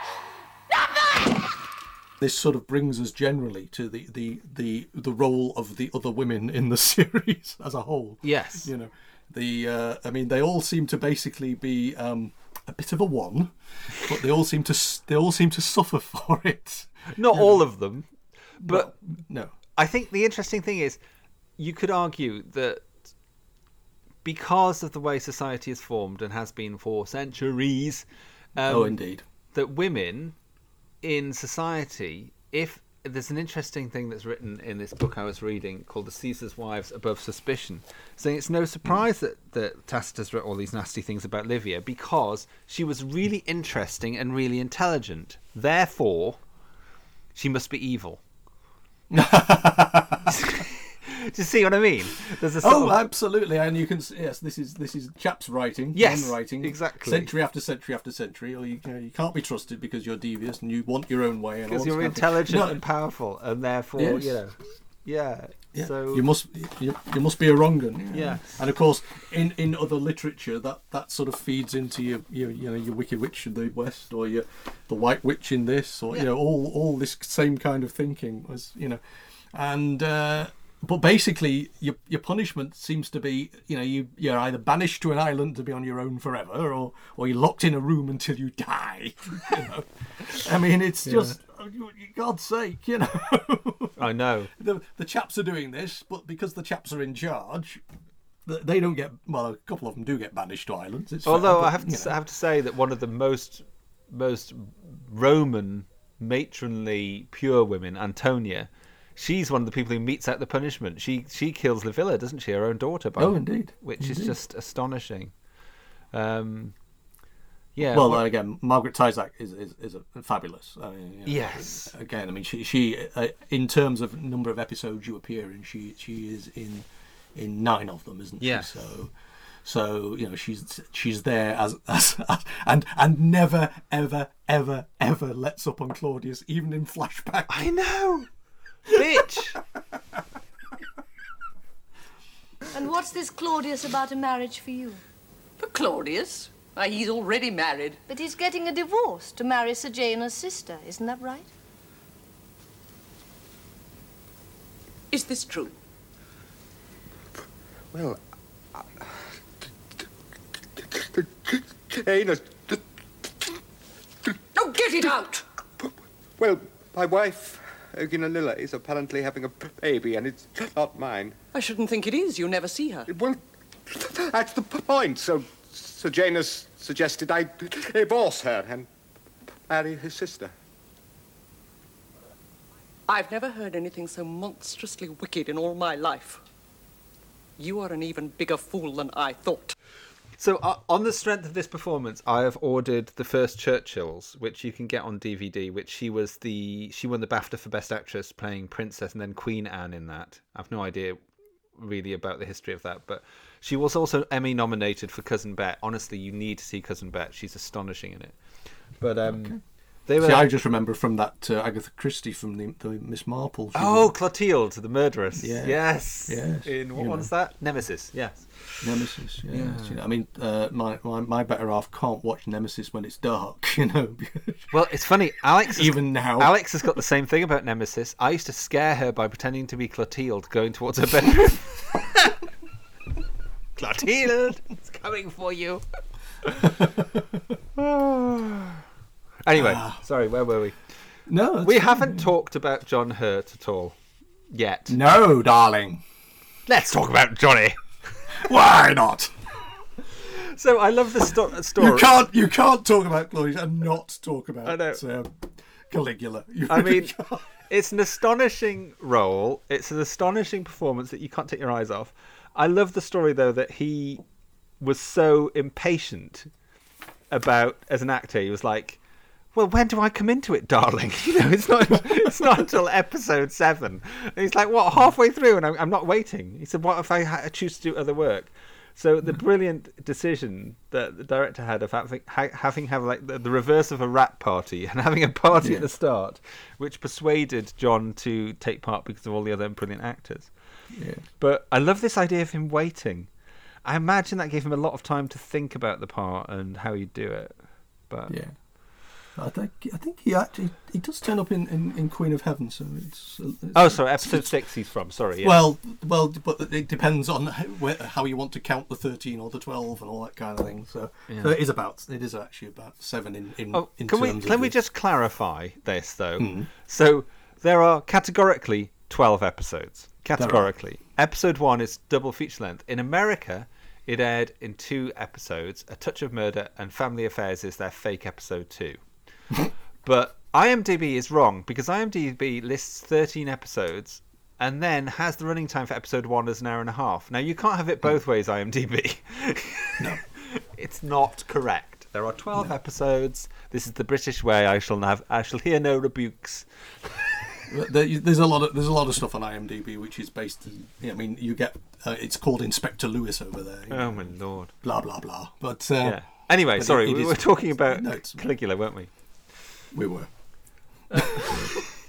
Before we get on to big Caligula, can I talk about little Caligula? So little, little Cal. Little oh, he's- Cal. yeah, Little the child the child actors in this. Yeah, do you know who that child actor is? I couldn't believe it when I looked him up. Is it Sylvester McCoy? No. it's actually Justin Bennett from Grange Hill. Okay. Which I was like, oh my god, it's little Justin Bennett. It's actually the evil little Caligula who kills his father. Wow. Wow. Robert Craig Morgan. Child actors, you know, yeah, sometimes they're great, sometimes they're not. I think in this they're better than they're not. Yeah. Um, I mean, you've got Ashley Knight who played young Claudius. Let's go through a few of them. Young Mhm. Antonia was played by Amanda Kirby, who also, like, like, like Ashley Knight, went on to play Swish of the Curtain, which I loved Swish of the Curtain as a kid. Me and my older sister Anna were always wanting to put on theatre productions in the village. We must have been uns- insufferable. I think we put on one theatre production because we felt like we were the kids from Swish of the Curtain. And honestly, it got in the papers and everything. It was like horrific looking back. Right. Then you've got Catherine Lev- Levy or Levy, who was Livilla as a child, who was also in Children of the Stones. Mhm. And then, of course, you've got Helen, who was Karen Foley, um, Debbie in Tenko, Okay. Who is, um, yes, Livilla's daughter. Yes. Anyway, just all pretty good, I think, for child actors. All I'm saying is, that, you know, it, it, it must be, you know, a flip of the coin, and oh, we might get someone rubbish. You know? yes, but exactly. but like I say, I mean, there's an awful lot of very good one-off actors in this. You know, I mean, Yes, I've got. I've I- actually got a post-it that says one episode wonders, and I've listed Yeah. five names on that. I've written Chris Biggins, Okay. Barbara Young, Yes. Isabel Dean, who played Lollia, Yes. Beth Morris. Isabel Dean's in Quatermass, of course. Oh, we'll talk about that in a minute. Beth Morris, who is Drusilla, Yes. and then the the person who plays the fussy slave is that Tony Haygarth. Uh, yes. Oh, that's one of the best performances in the whole thing. And he, uh, without his normal accent as well. Oh, he's. I just love him fussing around Claudius, and Claudius is getting increasingly frustrated, and he's just he's Oh, yeah. insistent on doing things in the right way. I, it's brilliant. I, I had a weird moment where I was sat there thinking, I know him, I know him, I know him, I know him, and it was Aubrey Richards who was Professor Parry in Ah. Cybermen. well, that's it's like when you spot Pat Gorman. Sorry, Pat Gorman. Pat as the Gorman? captain of the guard. Oh, you know when the when Yeah, they yeah, change yeah, the yeah. guard. You know when you know when Sejanus downfall. Yes. And they change the guard. Yeah. And you're looking at the guy at the front. I think that's Pat Gorman. Of course it is. and, and that's the curse of watching too much other television. Well, this is the thing that Mar- Marisa watched it with us again this time, and she um, she said she saw Harry H. Fielder about three hundred times in the in the in the supporting cast. Yeah. But then you see, I've got I've got one where I just wrote down um, what's his name, Guy Siner. Oh yes, he was a slave, wasn't he? Yes. That's right. You know, Yeah. again, that must have been after Genesis, but before um, Hello Hello. Yeah, indeed. Um, we should get back. To, we were going to talk about John Hurt, and then we got waylaid because we went into Yes, child sorry, actors. yeah. So, what do you make of his performance? I think it's astounding, really. Yeah. Um, consi- considering the material he has to do, and I mean, I know, I know he said to himself that he was far too puritanical and couldn't believe this man would be allowed to run an empire. and I like the way they play down. I mean, all the stuff about making the the senator a horse and everything like that. The actual madness is is very much. I mean, you get that sort of hoofbeats in the head thing. Yes. Which is But- very master-like, actually, isn't it? The Indeed, yes. yeah. I mean, again, it's, it's the influence. You think, oh, I'll, I'll pick up on that. You know. But uh, but there's like I say the absolute batshit bonkers. You know when you realise how terrified people are. of it. I mean, you get the whole thing. I mean, and he plays it absolutely on the money. I mean, the whole thing about when he when the the seashells are bought in. Yes. You know, I mean, that could have been. I mean, there are so many moments where, for want of a better word, he could have camped it up something wrong. yeah. You know.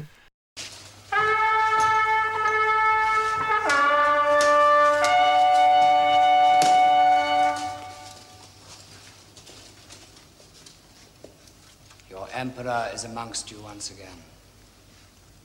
All his wars successfully concluded, and the victorious armies brought back to Rome.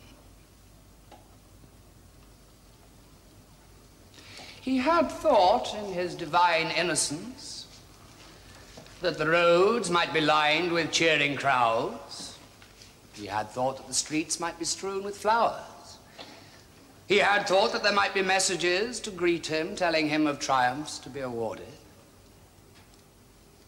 What did he find? This conqueror of the Germans, this victor over the mighty Neptune. The streets empty of crowds and flowers, no triumphs awarded, no games, no celebrations. But three miserable old ex-consuls waiting at the gates to greet him and a room full of cowardly stay-at-home senators who spend all their time in the theater and in the baths while he has spent six months living no better than a private soldier? Yes! Your emperor has returned, but with this in his hand! Um, but also his death scene. His death scene is just, you know, when he screams out his sister's name. Yes. it's it's it's, it's disturbing, and, Yeah. and but you know you still find weirdly because you know what he's done, you've seen what he done, and yet. You know, you still actually sense a sense of loss. You know, And I you think- know damn well that this is for the benefit of everybody. In the same way that the the, the death of Tiberius, which he obviously managed manages to. There's a beautiful scene where they Yes. think Tiberius is dead. Yes. And he comes out and to, he wants his food. Yeah. and Macro goes Shut in up, and shut up, shut up. Yes. Yes. Yeah, yeah. Oh, I mean, again, the comedy. Um, I mean, my my notes for episode seven. Just I've got a great thing saying these comedy moments. You know. Yeah. where he, where he's sort of. it's just it's just fabulous comedy in there. Really, you know. I also want to say, going back to my course, that People are despicable. when I when I did this Julio Claudian Empress course, I was so pleased and excited to be doing it, and so surprised to go back to the historical text and find that this was all true, or at least true in the eyes of these people writing in the first century. This Yeah. is an excerpt from Suetonius writing about Caligula. He often danced at night, and once at about midnight summoned three senators of consular rank to the palace. Arriving half dead with fear, they were conducted to a stage upon which, amid a tremendous racket of flutes and clogs, Gaius suddenly burst, dressed in cloak and ankle length tunic, performed a song and dance, and disappeared again. Which we do get. Yes! I mean, Makeup by John Hurt. it's I know that's the thing. He made. He said the BBC girls were doing the makeup too too neatly and nicely, weren't Yes. they? He's like, no, this has got to look like Caligula's done it himself. I do. Th- I know you. I know you sent me the uh, the gif Yes. of him just leaping out. Yeah. I, do, I do wish. I do wish you'd put that caption on it, with it- that- introducing John Hurt as the Doctor. Ta-da! yes. Oh, that's, 'Cause I think that's it's- good. Yeah. Oh yeah, it's it's funny. I think I so associate John Hurt with Caligula that I'm always uneasy when I watch him in anything, because Mm. Caligula was so terrifying that I never feel quite comfortable. And I do think if I had ever met him in real life, I would have been like, oh, really? Run away! Run away! Yes. It's- there's a. There's a. It's kind of. It's, it's also. It's, it, when you think about it, he's only at that point. Three years later, you you get Alien, where he's got more sacks of blood in his belly. Yes. Yeah. Must have been preparation. Ah, on, we need someone whose, whose stomach will explode with blood. Oh, yes, he's done it before. Actually, there, should, there must be someone clever who can get the little alien coming out of his stomach after he's been killed in the corridor. The also thing I like about uh, episode seven, which is slightly before um, is is the is there's a there's a wonderful graphic design joke which is when when they're trying to get the, this thing printed and or not uh, printed but the scrolls done. Oh, with the elephants. Yes. I just that was just every graphic design meeting I've ever been in. Yes. ever. Look at this lettering. Oh, have you ever seen anything like it? Very good, but I don't like all this decoration. It's far too ornate. Oh, my dear sir, this decoration is fashionable, and if I may say so, for a history of Carthage, what could be more apt than elephants? Yeah, but I didn't ask for elephants. Uh, yes, I, I know you didn't ask for elephants, but uh, knowing your superb good taste, naturally I thought you'd agree. Well, I, I don't.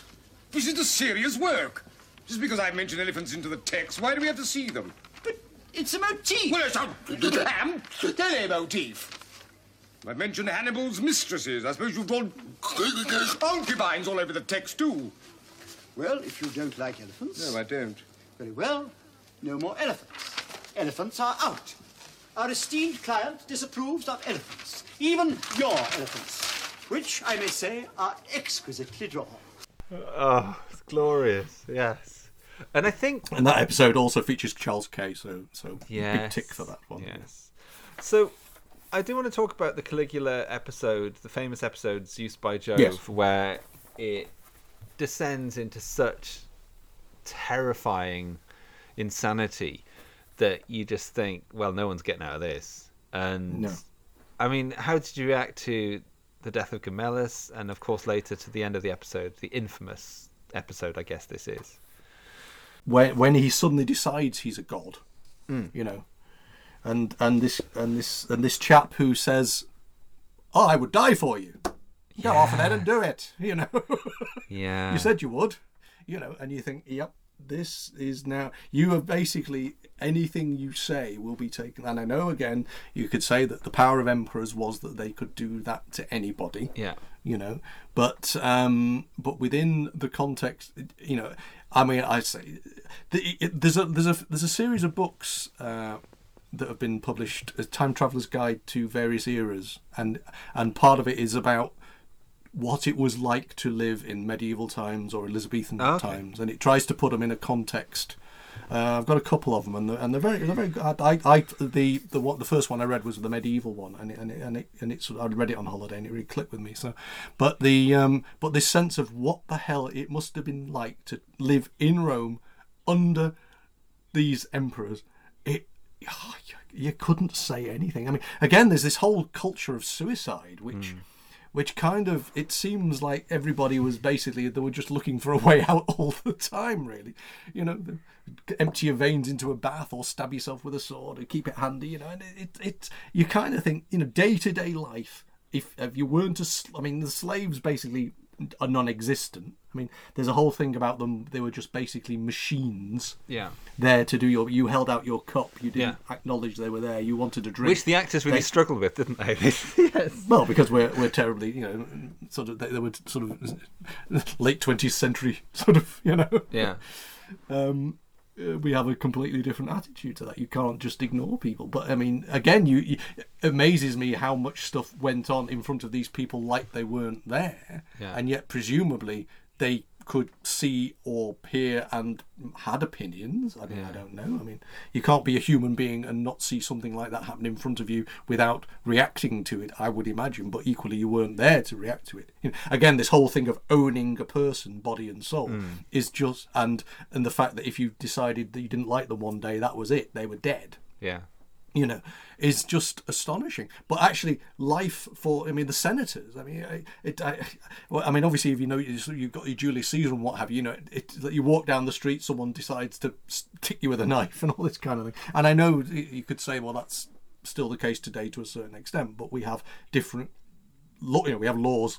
You know, we have we have a society that doesn't, you know, allow that to happen, and um, it's it's just astonishing that people could get up in the morning in many ways. I think particularly of that senator class, because if you're a senator or you're a nobleman or a noblewoman, your life expectancy around that time is is very very dodgy, and I think the But you must be I think a the ple- clever person. I think the or, know, plebs just to get up to that. I think the plebs though are safer. The plebs Hmm. in the street are safer, but it's that senator class, it's that slight upper class are kind of like, Hmm. well, you're you're fucked. But they're all after Mm. power anyway. So they all Mm. they don't seem to be. Oh, I don't know. But the way to power, it seems again, uh, uh, is, is through becoming a soldier, and, and basically as a soldier, you were also dispen- disposable. Yeah. You know? Oh yeah, totally. Um, so I mean, it, it, it one of the storylines we haven't really touched on is Sejanus, you know, uh, Patrick Stewart and his wig, and yes, indeed, yeah, and his and his various curly wigs. No, um, but again, that was a route to power, and his manipulation of becoming married to a particular person so that he could go up a step in society, and then abusing that. power. I mean, the whole the whole series, you could argue, is generally about the abuse of power or absolute power corrupting absolutely. Yes. And and to a lesser or greater extent, most people it becomes very clear very rapidly if you rise to the top you're not going to last very long Yeah. know? Yeah. especially if you're not nice to the people around you which is why of course they would brutally wipe out everybody when they got into power that might be a challenge to them. this purge. There's a purge, isn't there? And it's like, oh my god. Absolutely, you know, which of course is very when you think about it is the model of Stalin. You know. Oh, totally. It's- you know, it's the model to a certain extent of the mafia again. You know, Yeah. there's these, Yeah. there's um, there's a wonderful moment um about Tiberius. I, I know we're leaping about all That's over the okay. place, really, but but there's there's a there's a bit where he's referred to as being loved but not well loved. Which, which again is is a, an Arthur Miller line, you know, from Death of a Salesman. Ah. You're liked but not well liked Yeah. you know and so you do get these parallels you know but but uh, yeah oh you're loved by the people but not well loved they don't like you very much? Yeah. Yeah. Hmm. One thing I wanted to to really pull out is just how much Pulman takes the text of I Claudius and actually makes it his own and comes up with dialogue that isn't in either I Claudius or in Suetonius or Tacitus, but is actually you believe it fully because it's of the same feel and Yes. gives gives characters a way of breathe living and breathing as three-dimensional characters and it's all down to Pulman as a an, as an amazing master adapter of text because there is a very contemporary feel isn't there that's, Yeah. that's the But the- interesting thing But about the it. interesting. Let me go back. Go back to. Yeah, yeah, I. Claud- No, it's okay. No, it's, I'm glad you said that because in I Claudius, page 103, um, it's about the argument between Pollio and Livy at the, in the library, which Claudius is present, and Pollio is delighted um, because because Claudius says, well, he'd, he'd read this author for this sort of a take on it, and he'd read him for the details. I think Livy is more about the drama, and Pollio is more about the facts. And he says, um, Pol- Pollio was delighted. He has you there, Livy, on your weakest spot. You credit the Romans of seven centuries ago with impossibly modern motives and habits and speeches. Yes, it's readable all right, but it's not history.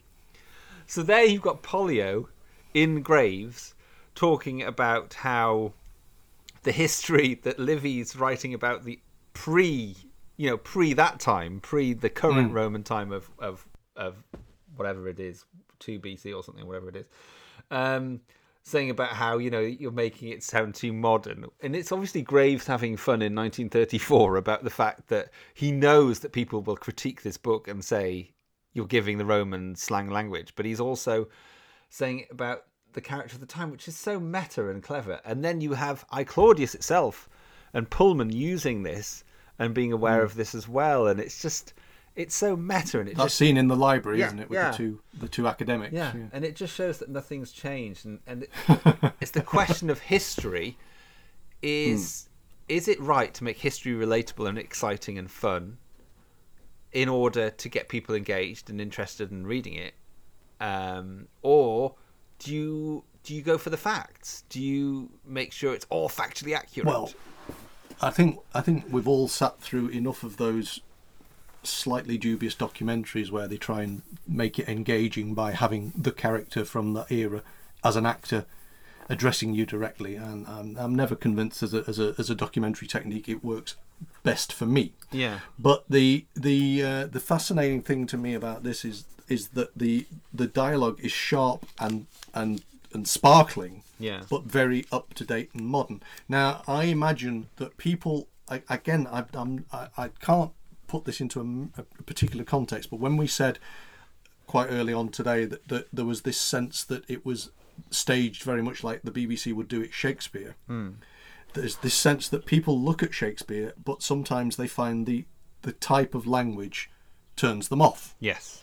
They're not they're not really they don't engage with Shakespeare sometimes just because of the kind of language that it's used in. So what they've done with this is is make it bang up to date. All the all the accoutrements, all the background basically says Rome, but the way they're talking, even though the, the dialogue is is genuine to the papers of the time, you know, it's very snappy, sharp, modern, and engages you because you're sucked into the drama before you actually realise you've been sucked into the drama. Yeah. You know, this is I mean, you know, in in the same way you've got things like, you know, Howard's Way, The Brothers, whatever, you know, those sort of family sagas that were that cutting edge at the time. You've got, you know, The Brothers was Sunday night drama Yeah, then. yeah. But you've but you while you've got that going on, this is also that is going to draw you in because it's still engaging characters doing monstrous things. Yes. But but in a language that the audience would have understood. Yeah. You know? And I think, I think what I Claudius glories in is that accessibility. And even, for a novel in 1934, it's very accessible, I have to say. Mm. And just perhaps just as accessible as Tacitus and Suetonius were in the first century AD. The way they write. More things change. Exactly, and that's incredible to me. I, one of the things I love that um, Pulman really um, develops, though, particularly, and I, I don't mind. Do we? Is it okay to go back to Livia? Um, oh yes, we're all, we're here, there, there, everywhere. We're not we're not trying to be sort of linear. as incredible as it sounds, Pulman actually makes Livia less evil than she is in Graves' novel.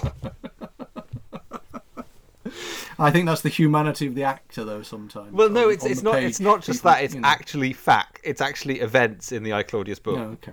So in the I Claudius book, what she actually does is just um, this is what she does to to Julia. So Julia isn't just just a sex craved, sex mad um, little madam. Um, this is in the this is page seventy one of I Claudius. Tiberius, enraged at having to divorce his own wife for her sake, treated her very coldly. She was then imprudent enough to approach Livia, whom she feared but trusted, and ask her advice. Livia gave her a love philtre, which she was to drink, saying that within a year it would make her irresistible to her husband, that, but that she must take it once a month at full moon and make certain prayers to Venus, saying nothing about it to a living soul, or the drug would lose its virtue and do her a great deal of harm. What Livia very cruelly gave her was a distillation of the crushed bodies of certain little green flies from Spain, which so stimulated her sexual appetite that she became like a demented woman. so she actually is responsible even for, Li- for Julia sex craving. More poisoning. yes. yeah. And there's other things where she does more, and hmm. so it's it's funny that Pull- Pulman's actually almost dulling the, the knife here with, with her, which is astonishing. Well, but, but I, I say I would argue that sometimes, uh, I mean, it's it's actually interesting. We, we, we said last month that we hadn't done a, an adapt, adaptation of a book, and then we've suddenly done another one. you know, but um, the the thing is that sometimes a character things on the page are sometimes too brutal for things on the screen. And I'm really you pleased what you just said that because there's this one scene in, in the I Claudius book which I don't think they could ever have filmed.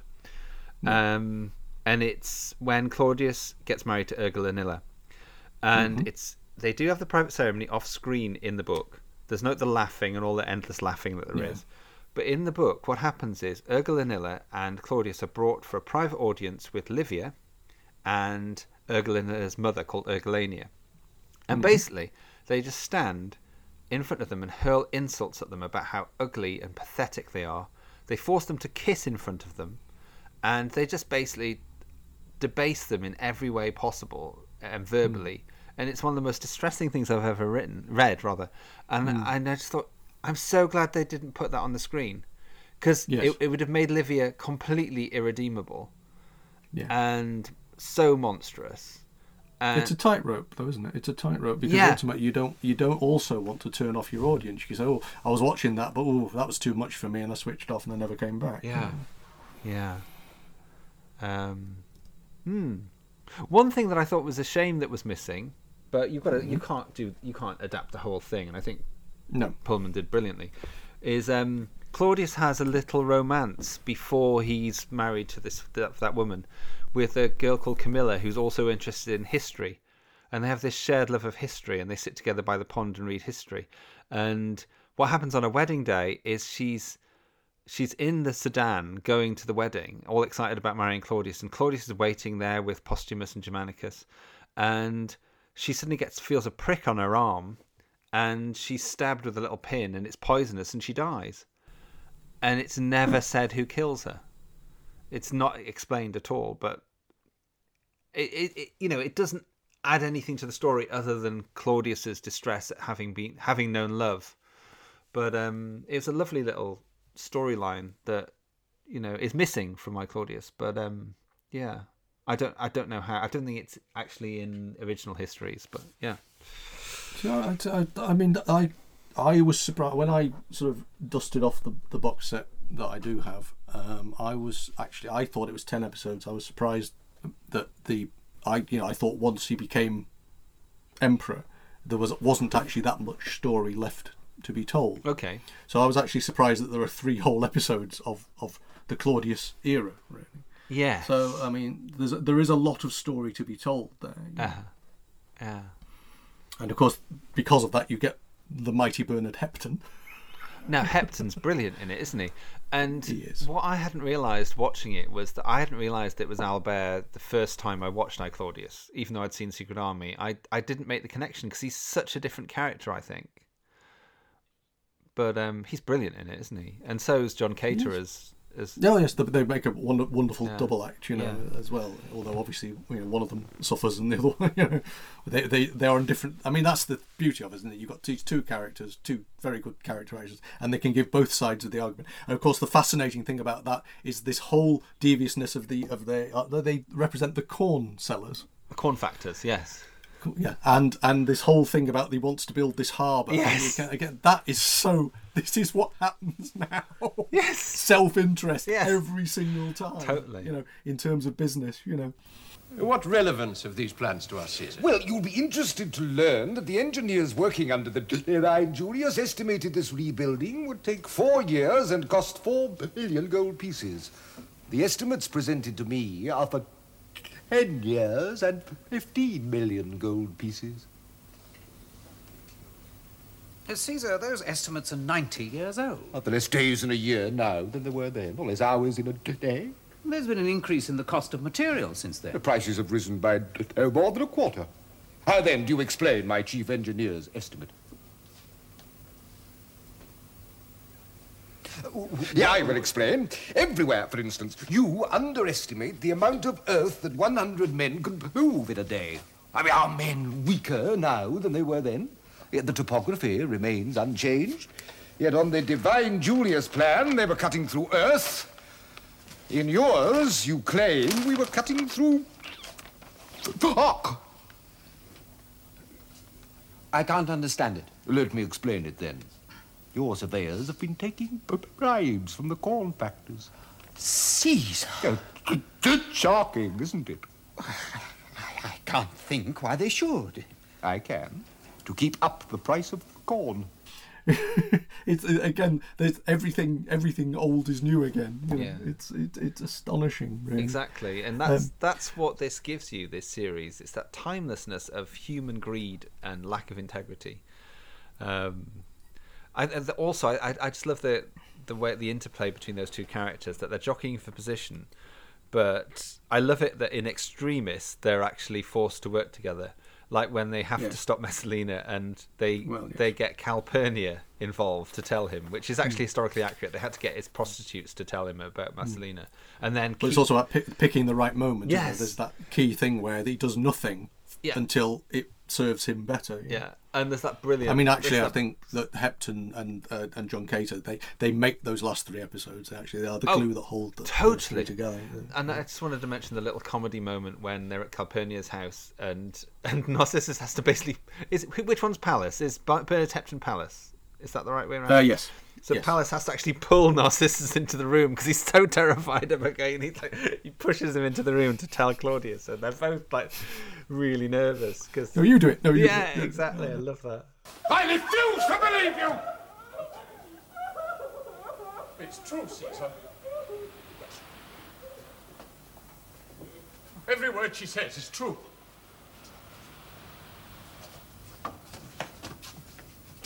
Caesar, how else could you have been told? When have you been prepared?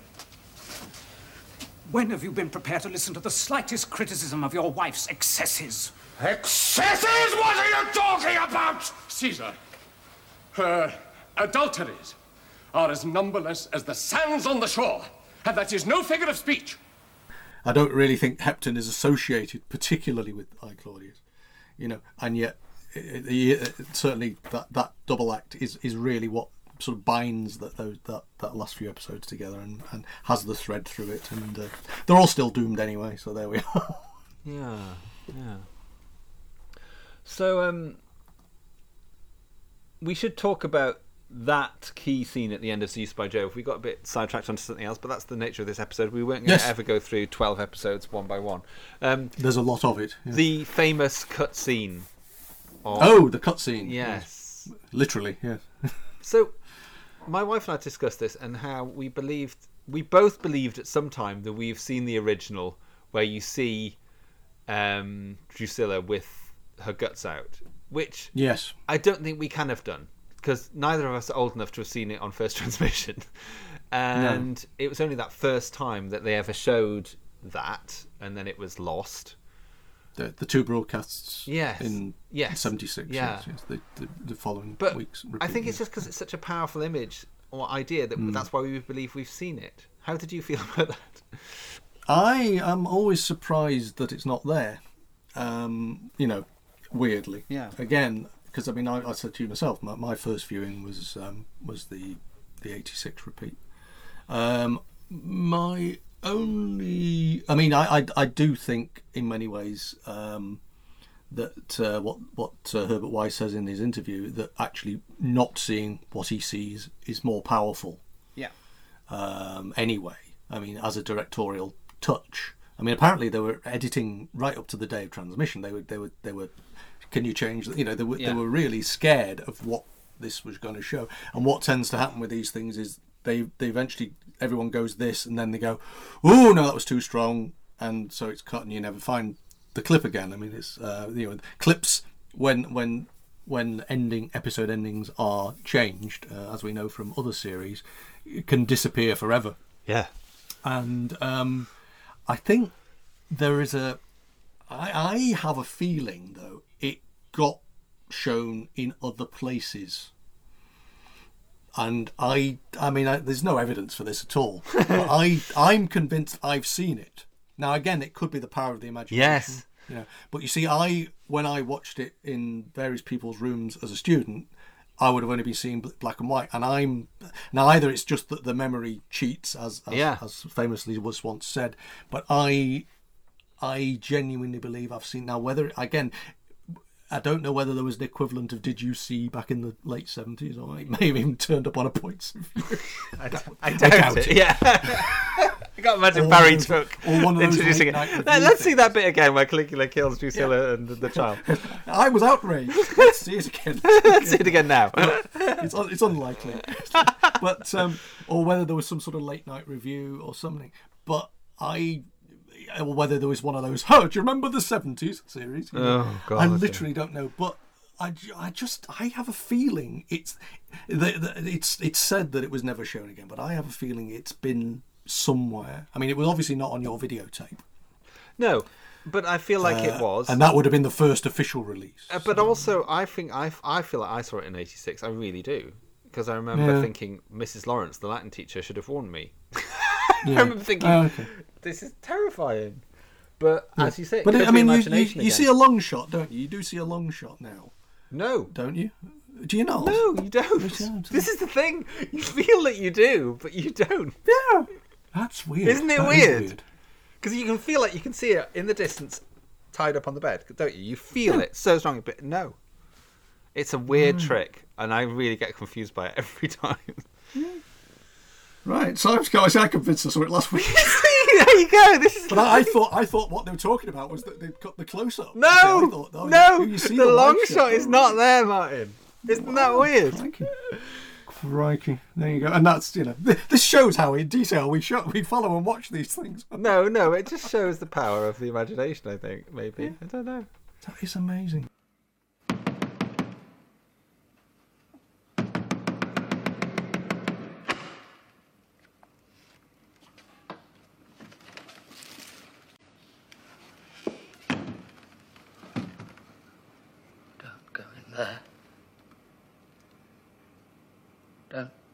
Go in there.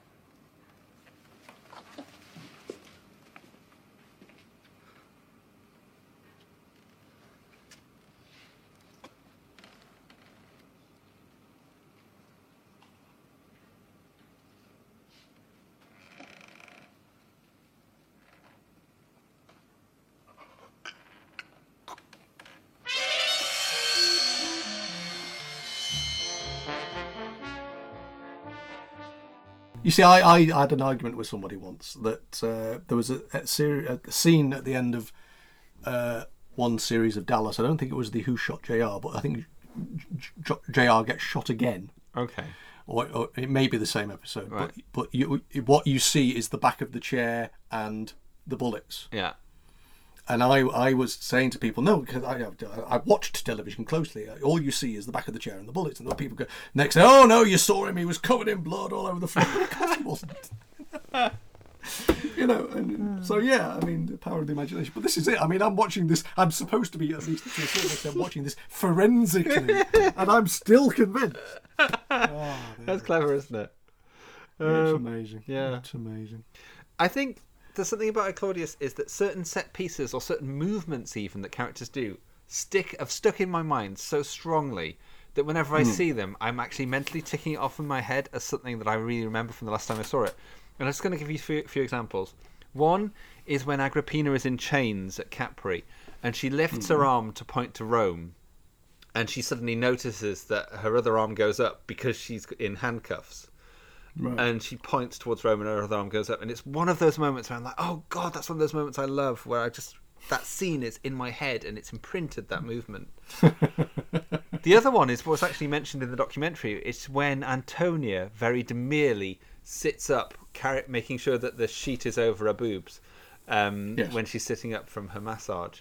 And again, that for me, that moment just sums up Antonia's character perfectly. This sort of demure, not wanting to believe the things that Julia's saying. Hmm. Um, Yeah, it's just little moments like that that are tiny, but really tell you so much about the character. the. And the final one I want to mention is Agrippinilla, when she is so furious with Claudius in that brilliant scene where Claudius is not letting her speak, and she tells he tells her that she's going to ask for Nero to be his heir, and she's so infuriated by it that when she gets up, she flicks her leg up into the air to make her leave the the couch quicker. And it's a little deft little kick with her sandal that just sticks in my mind as well. And it's just weird. These little moments are just so importantly done, and I feel that they're so iconic, Embedded. Yes, and embedded in my head. Mm, yeah. Wow. It's just occurred to me that since he will now be married. The answer once again is yes. Well, you let me finish. You don't even know what I'm going to say. You and your cups. I've had too much wine again. Oh, my dear, I thought you were going to suggest that I adopt Nero officially as my son. Make him and Britannicus joint heirs. Hmm, of course, that is not what you were going to say. Yes. Yes, it was. Was. I just wish you'd let me finish. Your manner's very strange. I just wanted to save a lot of unnecessary discussion. You see, that this is the success of our marriage, my dear. I read your mind so quickly. Think of the time it saves. Good night. Oh, put him to bed. It's an astonishing uh, piece of television, you know, and uh, it, it's difficult to try and do it justice in, in a couple of hours chatting about Oh, it. Really, totally. And you and again every single time. I mean, I'm, I'm flicking through these pages thinking, oh, I've forgotten that, oh, I've forgotten that. Oh, and then there's oh, there's there's loads you could say about it, and loads more you could say about it, really. And you know, you could forensically, as as people obviously have, go through it episode by episode. Yes.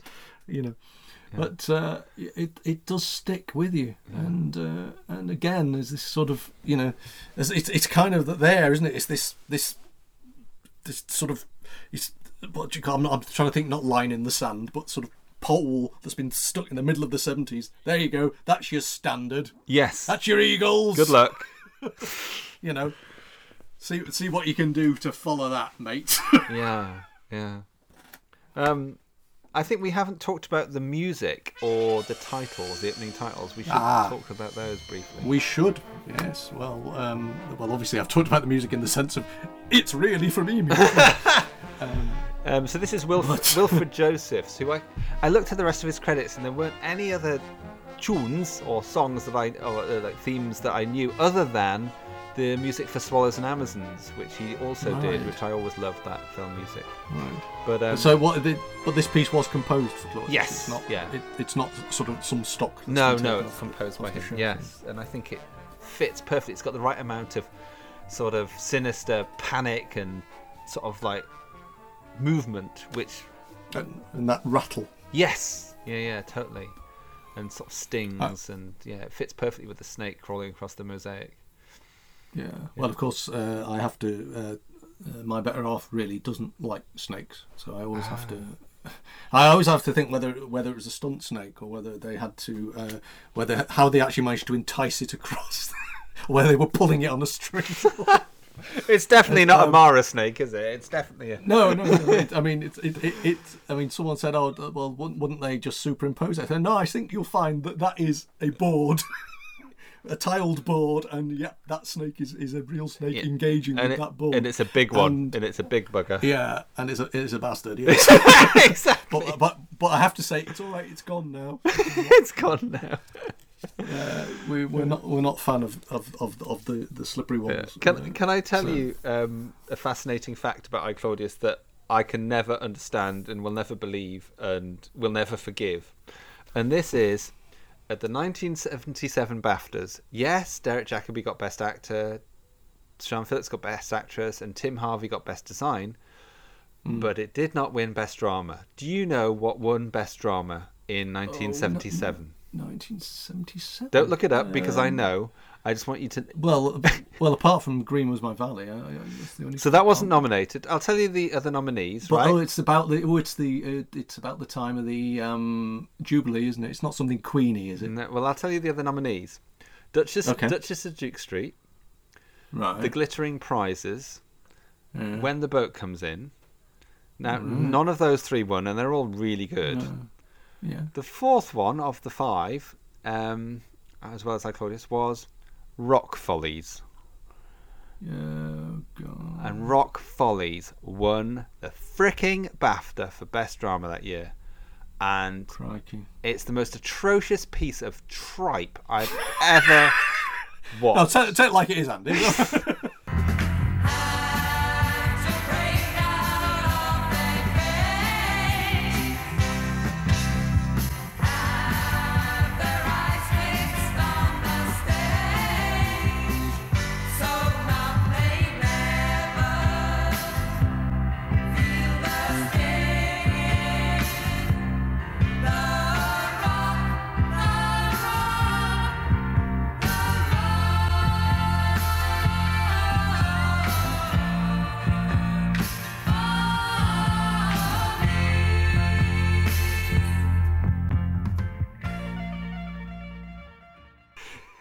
It may be even worse than GBH. Ooh, well, we, we, letter R's are way off. I mean, it's astonishingly bad. It's of its time. It's kind of pop drama. Um, I know that Russell T Yeah. Davies loved it, but then he would. He loves high camp, but it was just fucking atrocious. And that one best drama. What? What? What? What? Have you seen Rock Follies? Didn't they do? Have a, you seen it? Didn't they do a, Wasn't there a Rock Follies? There 2 bloody as well was, and I watched that as well. I was like, they can't have got it ra- wrong twice. Oh yes, they can. Oh. Wasn't was it the same cast in the second one as well? Yes. Dreadful. Ooh. The second I series. thought it might have been The second series was called Rock Follies of '77. Seventy. oh, Yes, that was it. Yeah, God. Oh, just dire, dire, dire, dire. What happened there? Who votes on these things? Well, it's I want to recount. well, it's the likes of it's all the writers and producers in the industry, isn't it? It's actually the Oh, industry right. that that votes. So, my lord. I do. I do think sometimes. Uh, the, and I know we've mentioned this before, but I think sometimes there is a there is a, a, a sort of of the time thing with winners of awards. Yes. That that the test of time is actually whether you remember it ten years later, and you know, and I think to a certain extent you get that. I mean, you know, Claudius was remembered, and let's face it, Rock Follies was. You know, I, I don't imagine many people would, would have would have come up with the answer to that. No, exactly. And I've al- I only know because I've always I think I looked back in the 80s and I was like, "What?" and I've never quite got over it. And and then I Well, wa- then I- watched Rock Follies and I was even more furious. But when you do the when they do these, um, uh, you know, uh, Oscar winners for the last Yeah, years yeah, or yeah. whatever, and you look it up and you think I've never heard of half of these films. Yeah. But they must have been big at the time, you know. Oh, I've just And, realised uh, I haven't tell you, told you my moment of glory in the classroom. oh right. you really sound like you want to hear this story. No, no, He's like, carry on. Oh, right. I don't know. I, you did mention it, so we do need to put it in. Absolutely. I'm sure you can. You basically sit at home editing new stuff in. I do not. so it was a seminar. I think it was about two thirds of the way through the course, by which point I was always already, you know, doing much better than the classicists. And hmm. I remember Professor Wiseman talking about the Reign of Terror and about the plan that Sejanus had to become emperor. How could he as a common man, and how fascinating this was. Um, and they started talking about well, what were his options? And well, Livilla, obviously, he was going to marry Livilla because she was imperial blood. She was the granddaughter of Augustus, and I can't remember what relation that would make her to Tiberius, uncle. Tiberius is her uncle. She's the niece, isn't she? Hmm. And he's at, he goes to Capri to ask for Livilla's hand, and so he can become Tiberius's son-in-law. So I remember sitting in the classroom and I was following all this, and I knew all the relationships, and all the classicists were shrugging and looking to the sky and thinking, "Oh, who's Yeah. this? Who's this turd from theology who knows all of the relationships?" and it was able to hold his own. I should pull out quote. Who's this turd from theology? exactly. And then I said, of course, the other route was that he could have taken Helen, and and and then Professor Wiseman sort of stopped, shocked. He's like, "Oh, oh, oh," as if he should have known that, and he was like. Yeah, oh, that's an interesting point from the theology scholar amongst us, he said. and of course, this is something I just took straight from my Claudius because Tiberius refuses and he says, No, what about Livilla's daughter, Helen? And then mm. Sejanus goes back and Livilla's like, You bastard, you bastard! She says, You bastard, how can you even do this? I want to be married. You promised me marriage. Have you changed your mind? No, of course not. Well, does it suit you living the way we do? Darling, all that I have done, I have done for one reason, and that is to give us the right to be together. And that old goat is not going to stop us. He did suggest something else. Something else. He said. He said that he wasn't opposed in principle to a marriage link with his family. He suggested a marriage with your daughter. You bastard. You bastard. I'll kill you! I'll kill you! Stop it! You swine! Listen to me! Filthy swine! No, stop it! No! Will you listen to me? Listen, if that is the only way we can be together, why not? Oh, you'd like that, wouldn't you? To be in bed with mother and daughter, you bastard, you filthy bastard! Uh, Patricia Quinn, we haven't mentioned how good she is. But um, yes, true. Um, but I was getting this this glory from my Claudius because I suggested Helen, and it's really funny because it wasn't actually until um, until last night in the bath, before I was in the bath, that I was actually looking through old. Um, cutting your veins, thinking I've got, I can't do Claudius justice.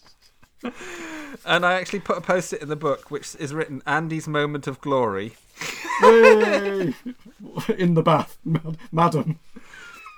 And this is actually where um, it is actually in the actual histories, and it's in Right. Suto- it's in Tacitus chapter eight, um, and it's a little footnote. It's not even in the text because in the text it says the man who called Sejanus his colleague and son-in-law pardons himself, and then it's got a footnote of number one next to son-in-law, and it says, and this is a note written by the translator, I think, Michael Grant, who translates and says Tiberius had apparently intended to make Sejanus his grandson-in-law, not son-in-law as stated here, by betrothing him to Drusus's daughter, Livia Julia.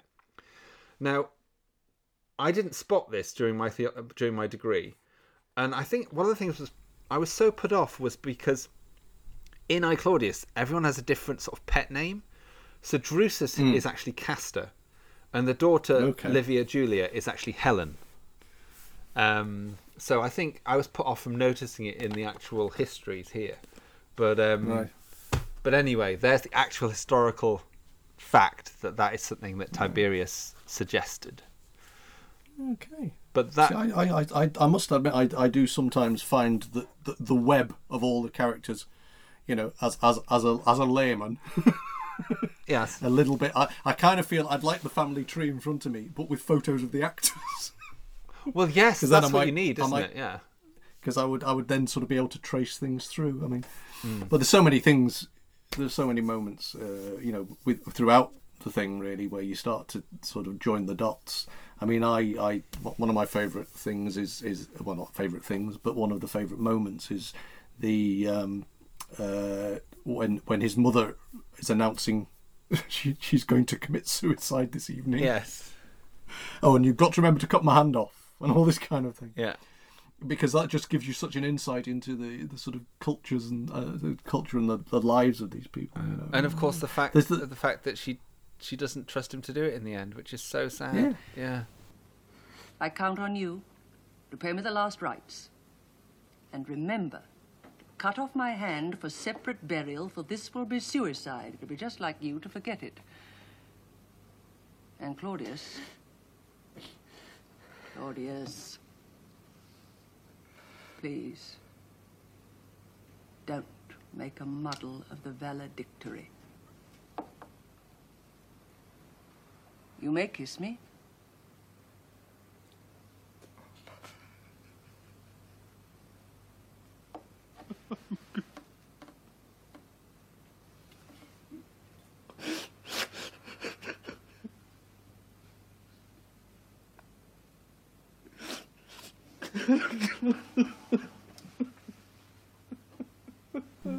And then, of course, you've got the whole, you know, the whole Biggins episode, you know, which is in and of itself. Uh, in, I mean, the, you could, you could do, you could, we could sit and talk about this for another hour. You know, it's, it's, there's so much richness. the little, so the, the, little- the little moment I love, the Nero moment that I particularly love, is when they, they found the history and and they and then they see Claudius dead, and they see Claudius dead, and Nero actually says to um, his mother, he says, "Oh, I feel a bit sorry for him now, don't you?" And she's Mm. like, "No," and she says, "No, no, neither, neither do I." I just love that. Yes. It was just like Yes. he's taking his lead only from his mother. Yes. Is he dead? Yes. Yes, he's dead. Then I am emperor. Yes.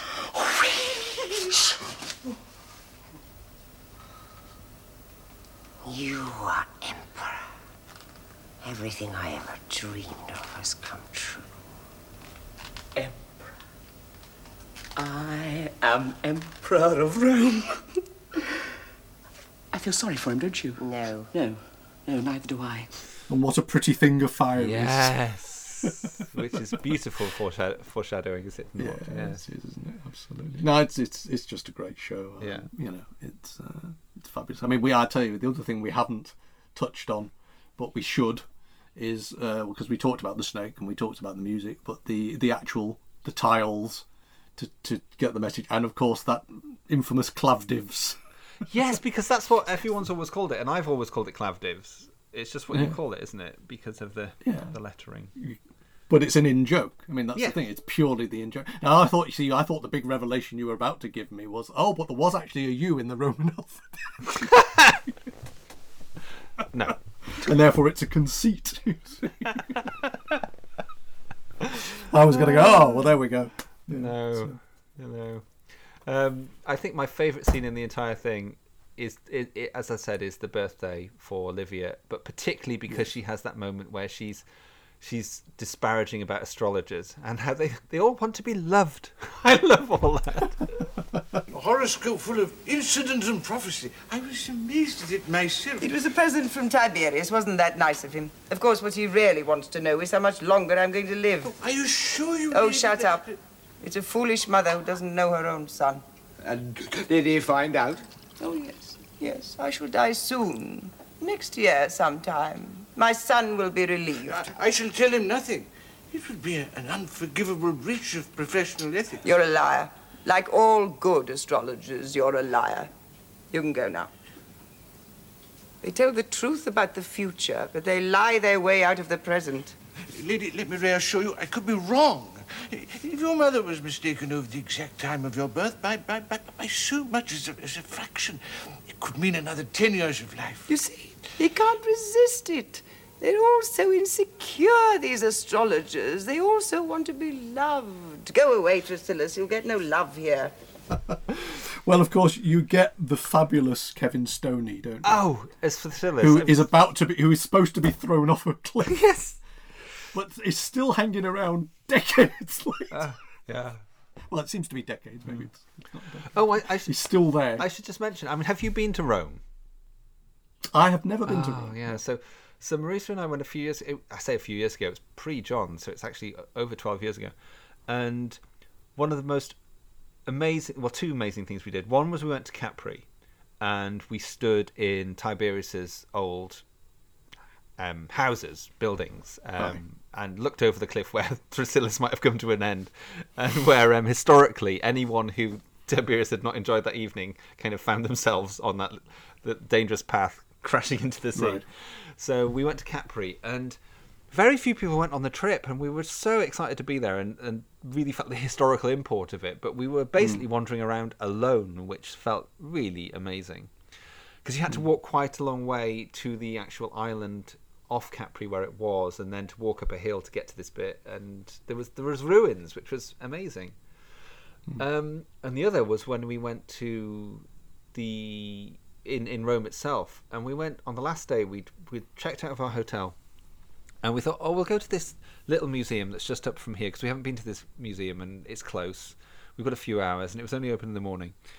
And I'll never forget, we walked into this one room, and I suddenly thought, I feel this is important. I had a sense of something bigger than me, and it was a beautifully um, painted room, and basically the walls of the room had been removed from an original room in a building and had been put around the wall as if it was the actual room again. And I looked in the guidebook, uh, the little handout thing we got from them, and it was actually Livia's room Oh, right. and they'd actually you know hacked the wall off from from Yeah. the palace and that's where it was Wow. recreated and so we're, st- we're standing in livia's room and it was beautifully painted mural of, of of trees and birds and landscape and it was just the idea that we could possibly be standing there looking around us in a recreation of Yes. the room with the actual walls and paintings preserved and could have felt something of what it was to be livia standing in that space was was a really defining thing that was like this is amazing. And again and we were there alone again because it wasn't a well-known museum. It's just bizarre. Anyway. Don't lick the wallpaper. Yeah. yeah. Yes don't lick the wall. Brilliant. Yes.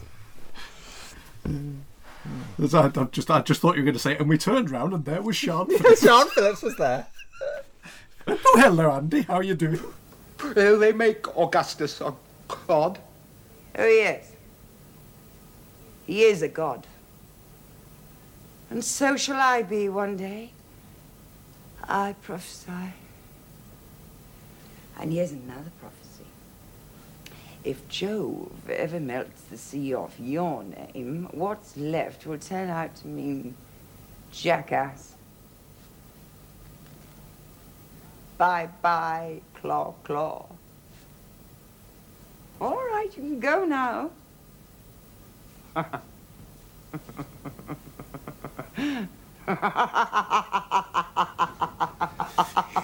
Wicked woman! Wickedness! Eh, What's this? Eh? Augustus will! You stole it! His last! Will! Poison his queen!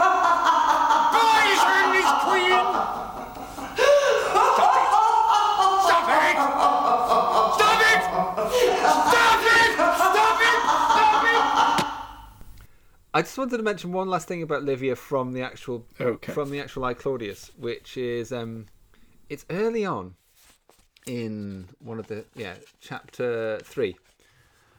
I once saw a strange painting on the inside of an old cedar chest, which came, I believe, from somewhere in northern Syria.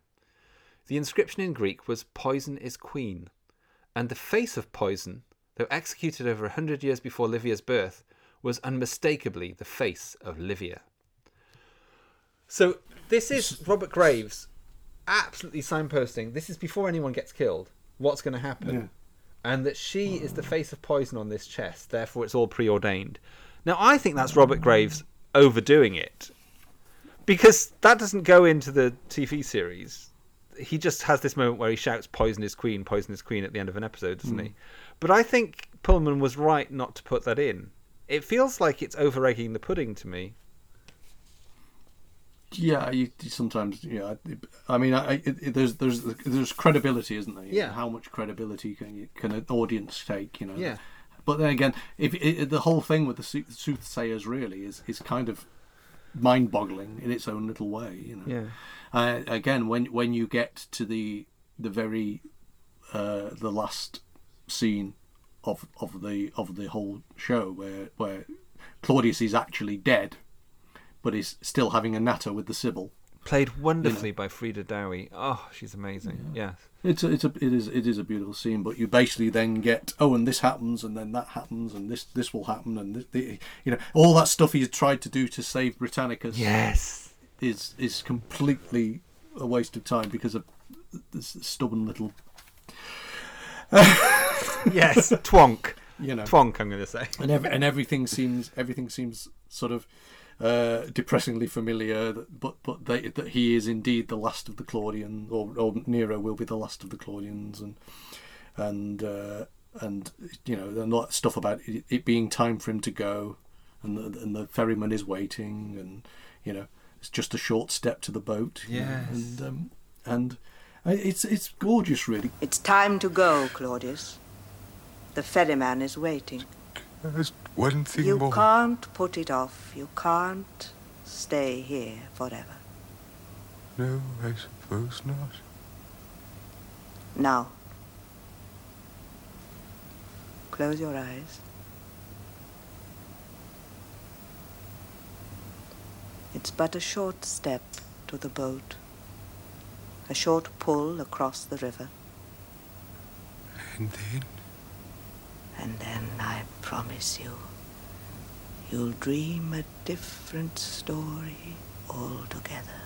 sometimes think with a lot of series, you really want to know, well, what happened next? Where's Claudius two? Where's you know, I want you know, and yeah, okay, we know, we know about Nero, we know you know about the fire and Yeah. all that kind of thing, but but really the the sense I mean the, the vague sense that the Roman em- Empire itself sort of staggered on for another thousand years in real t- you know in in, Yeah. in a diminished form, you know, it, it it's it's kind of it's it's kind of there is this the most exciting period of Roman history in terms of dra- dramatization? Would would you know if someone wrote a series of of the emperors 100 years later it wouldn't have anything really happening? Would it just be administration for 100 years you know? Yeah, well, I was always marvelled by the fact that my friend Brian, um, who's very much reads books that I would never read, had read the history of the Roman Empire through these old volumes that was going going in and, and a modern history book as well going into these later emperors which no one ever looks at because Hmm. this is the this is the easy stuff. This is the accessible stuff. Let's be honest. And I think even Hmm. Julius Caesar and the Republic is less accessible than this stuff. It's it's much Hmm. more um, exciting, and it's got Hmm. it's more colourful. There's more characters, and there's also more equality between women and men in the story, which I think always Yes, makes true. things more interesting. But Um, we never got carry on Claudius, did we? no. God. But um, maybe maybe if they'd made another couple. yeah.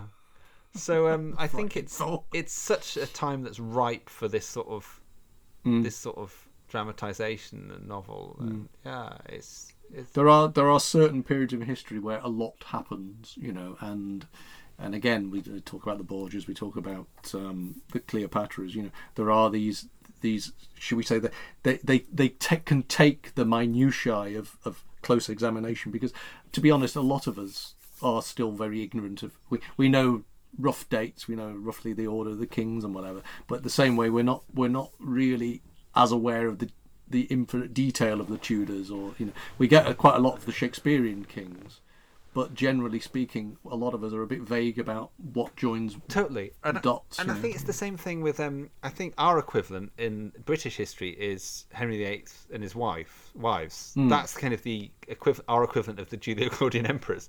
It's the kind of it's the most rich. It's got the most death. It's got the most women. It's got the most scheming, and I think that's Hmm. probably our equivalent. And um, Hmm. there's very few of these periods of history that are so dynamic and exciting.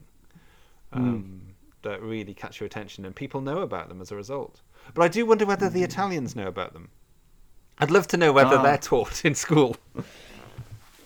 about their own Yeah. about Italian history, Yeah. Roman history. Well, again, I mean, th- these days history is a, is a very international thing. You know, I mean, I don't imagine you know there. I imagine there to a certain extent a lot of stuff that either isn't taught in German schools or is or is not mentioned.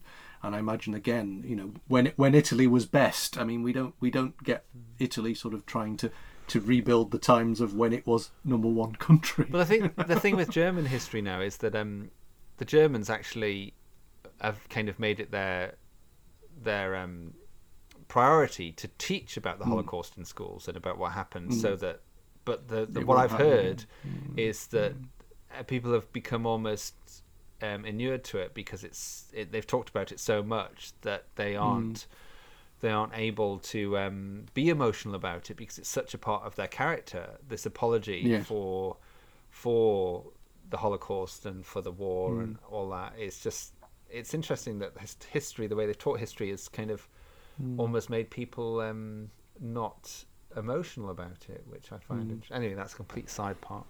But we have this whole whole winning side, losing side thing, and you know, I mean, you know, I don't know what like Japanese history lessons are like. You know, it's it's it's a kind of weird, weird thing that history sort of we we get a Western view of history, Yeah. very much, and we don't we don't really sort of we don't learn much about Persian history or um, or even Far Eastern history to a certain extent. Apart from we learn a bit about fireworks from China, but you know, we, I mean, I, I, I couldn't I couldn't give you a list of ten emperors in, in ancient China. No, really, you know, it's, nor I. Um, Although Brian, my friend, could. oh, oh, oh, this is it. I mean, this is why we have historians. Yes. But in terms of, but in terms of, in terms of uh, uh, how these things become known. I mean, to be honest, I imagine in 1975, very few people would have known who Claudius was. Yes. And yet, in 1977, quite a lot Yes. British people, you know, would have known. You know, I mean, I know there were the films about Caligula. You know, the, the sensationalist. Yes. Um, uh, sort of things, but so he was a name that was known, but how he fitted into The wider you know, narrative, a, yeah. a wider stu- Yeah. wider narrative is, is, is very much something that, that this sort of television drama does very well, and you know, I'm sure there are periods of history that that could be sort of and probably should be explored in similar detail because you know for people to get an idea. I mean, the, the the histories of Churchill tend to gloss over the stuff that people are less comfortable with. A history of the British Empire would be, shall we say, an interesting thing to be done now. Yeah. In in rather than the way it might have been seen 50 years ago. Yeah. You know, there, there is there is this kind of uh, sense that people might not pick up a book, but they will watch Claudius. They will watch a series like this, and they'll get drawn into it.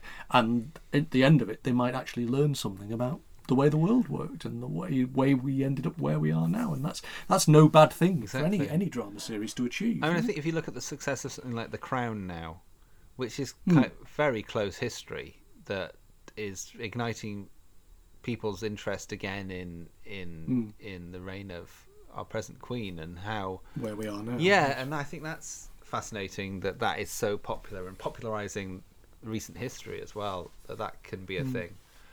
But um, yeah, I, I'm I'm not. I'm I have no truck with people who say that TV is not educational.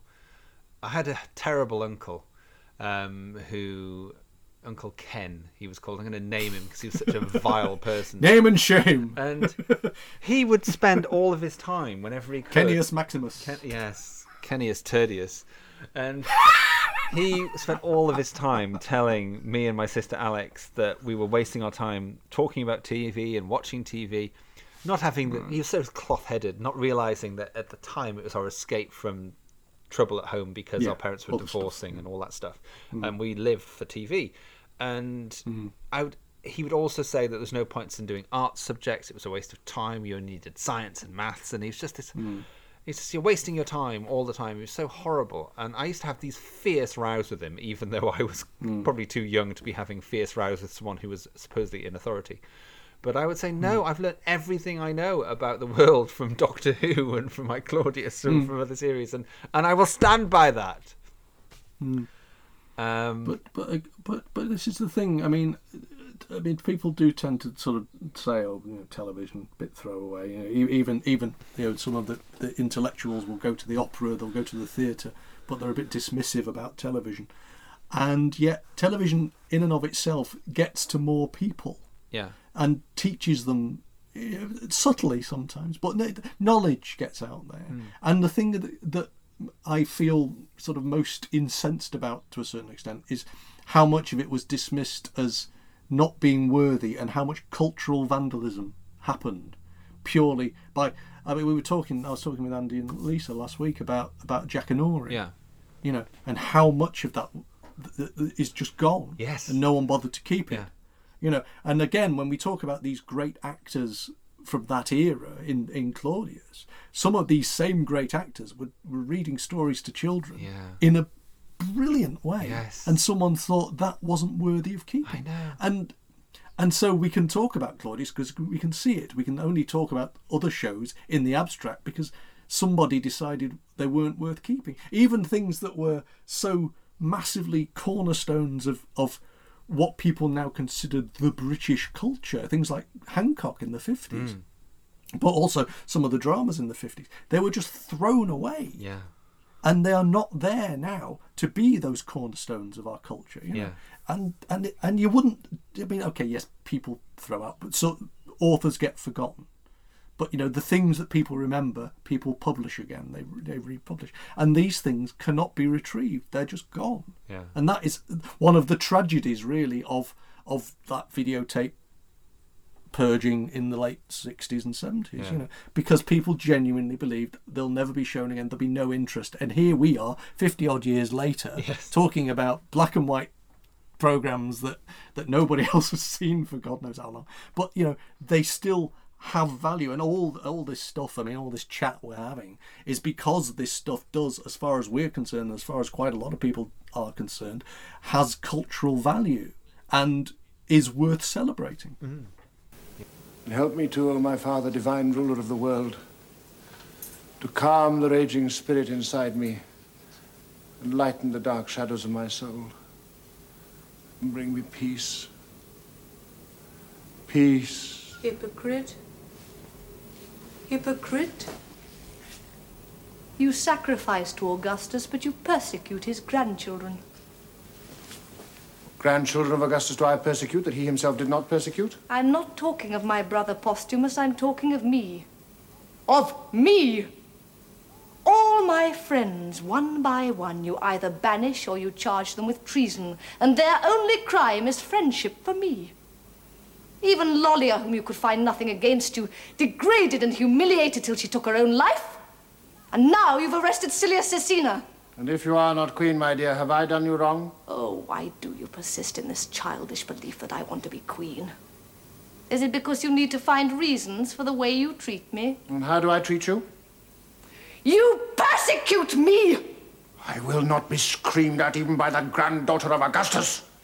I think it's no exaggeration to say that I Claudius shaped shaped some of the way I think, and it made me it made me aware of things that I wasn't aware of.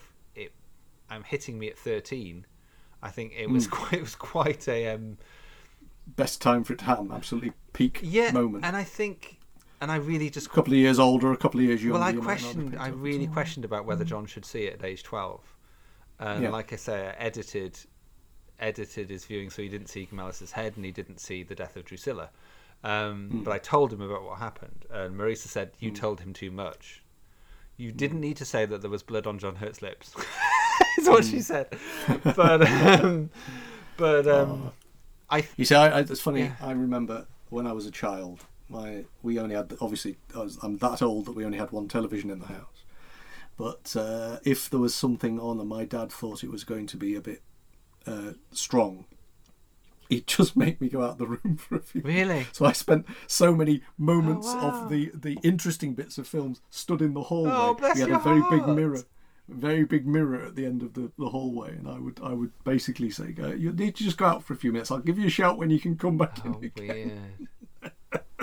So you know, uh, parents will edit, and and rightly so. I mean, you know, I mean, don't get me wrong. I mean, you know, any kid nowadays, if they really want to see something, they can download it. Yeah. You know, Yeah. in in in moments. But but I do think you you have to be able to say, yeah, I think that that stuck with me so much. I think it's probably best if you don't see that until you're a bit older. Yeah. you know? Yeah. Yes. I mean, there's still a lot that he saw that I was thinking, does he understand what this means? Like Messalina's competition with a prostitute, uh, and Mm. and, Ag- Uh, and Agrippinilla letting Nero. Ah, that, that, bring, that brings up a question I was going to ask you: is is what do we know about Roman contraception? hmm. Indeed, nothing. I should, but I don't. No, it just, just it just struck me that because you know there's, there's a lot there's a lot of dallying and there's a lot of who begat who, Yeah. but actually there must have been an awful lot of vagueness over who, if if all this dallying was going on. Oh, and that was words. that was the only thing I had not remembered in the entire production. The only thing that I had completely forgotten is Hmm. Claudius' suspicion that Britannicus is the son of Caligula. ah. That's mm, the only thing I'd forgotten. That was the only thing I was like, oh my god, I'd forgotten that totally. mm, um, yes, I'm not even sure you are, Mike. Yes. Absolutely. Because, and that suggests, yeah, of course, you know, Messalina was introduced via Caligula, wasn't she? And yes, you can Mm. see him having had her. Um, although everyone's had her. It's all right. He doesn't want a, for that sort of wife. He wants someone who's who's clever. Oh yeah, I mean, that's another brilliant. Anyway, we mustn't keep going on about brilliant scenes. No. So You could you could you could splice that in earlier if you like. Yeah. anyway, I suppose we better sign off. I think so. Um, it's been fantastic to watch it again. A lot of fun to talk about it. Um, yeah, I think it's it's certainly up there. Whenever you have the top 100 TV programs, it's always well up there, isn't it?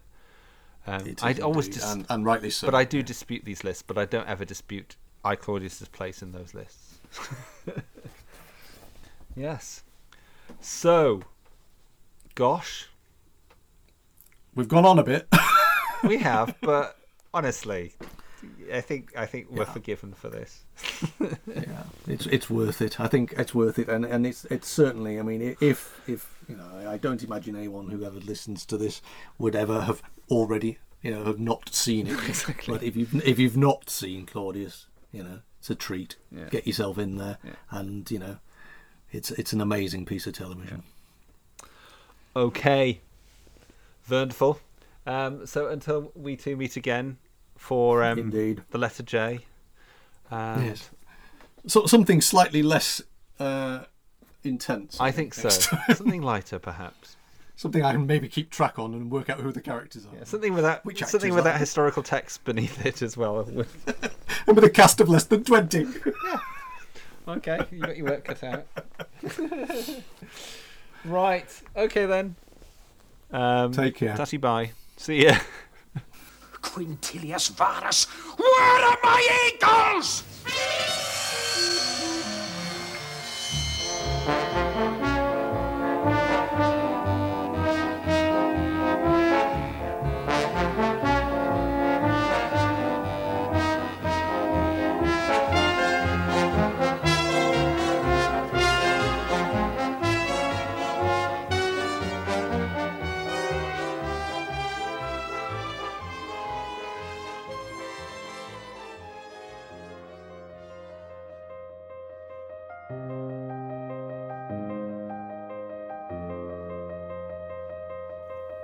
Been listening to an A to Z of UK TV drama with Andy and Martin.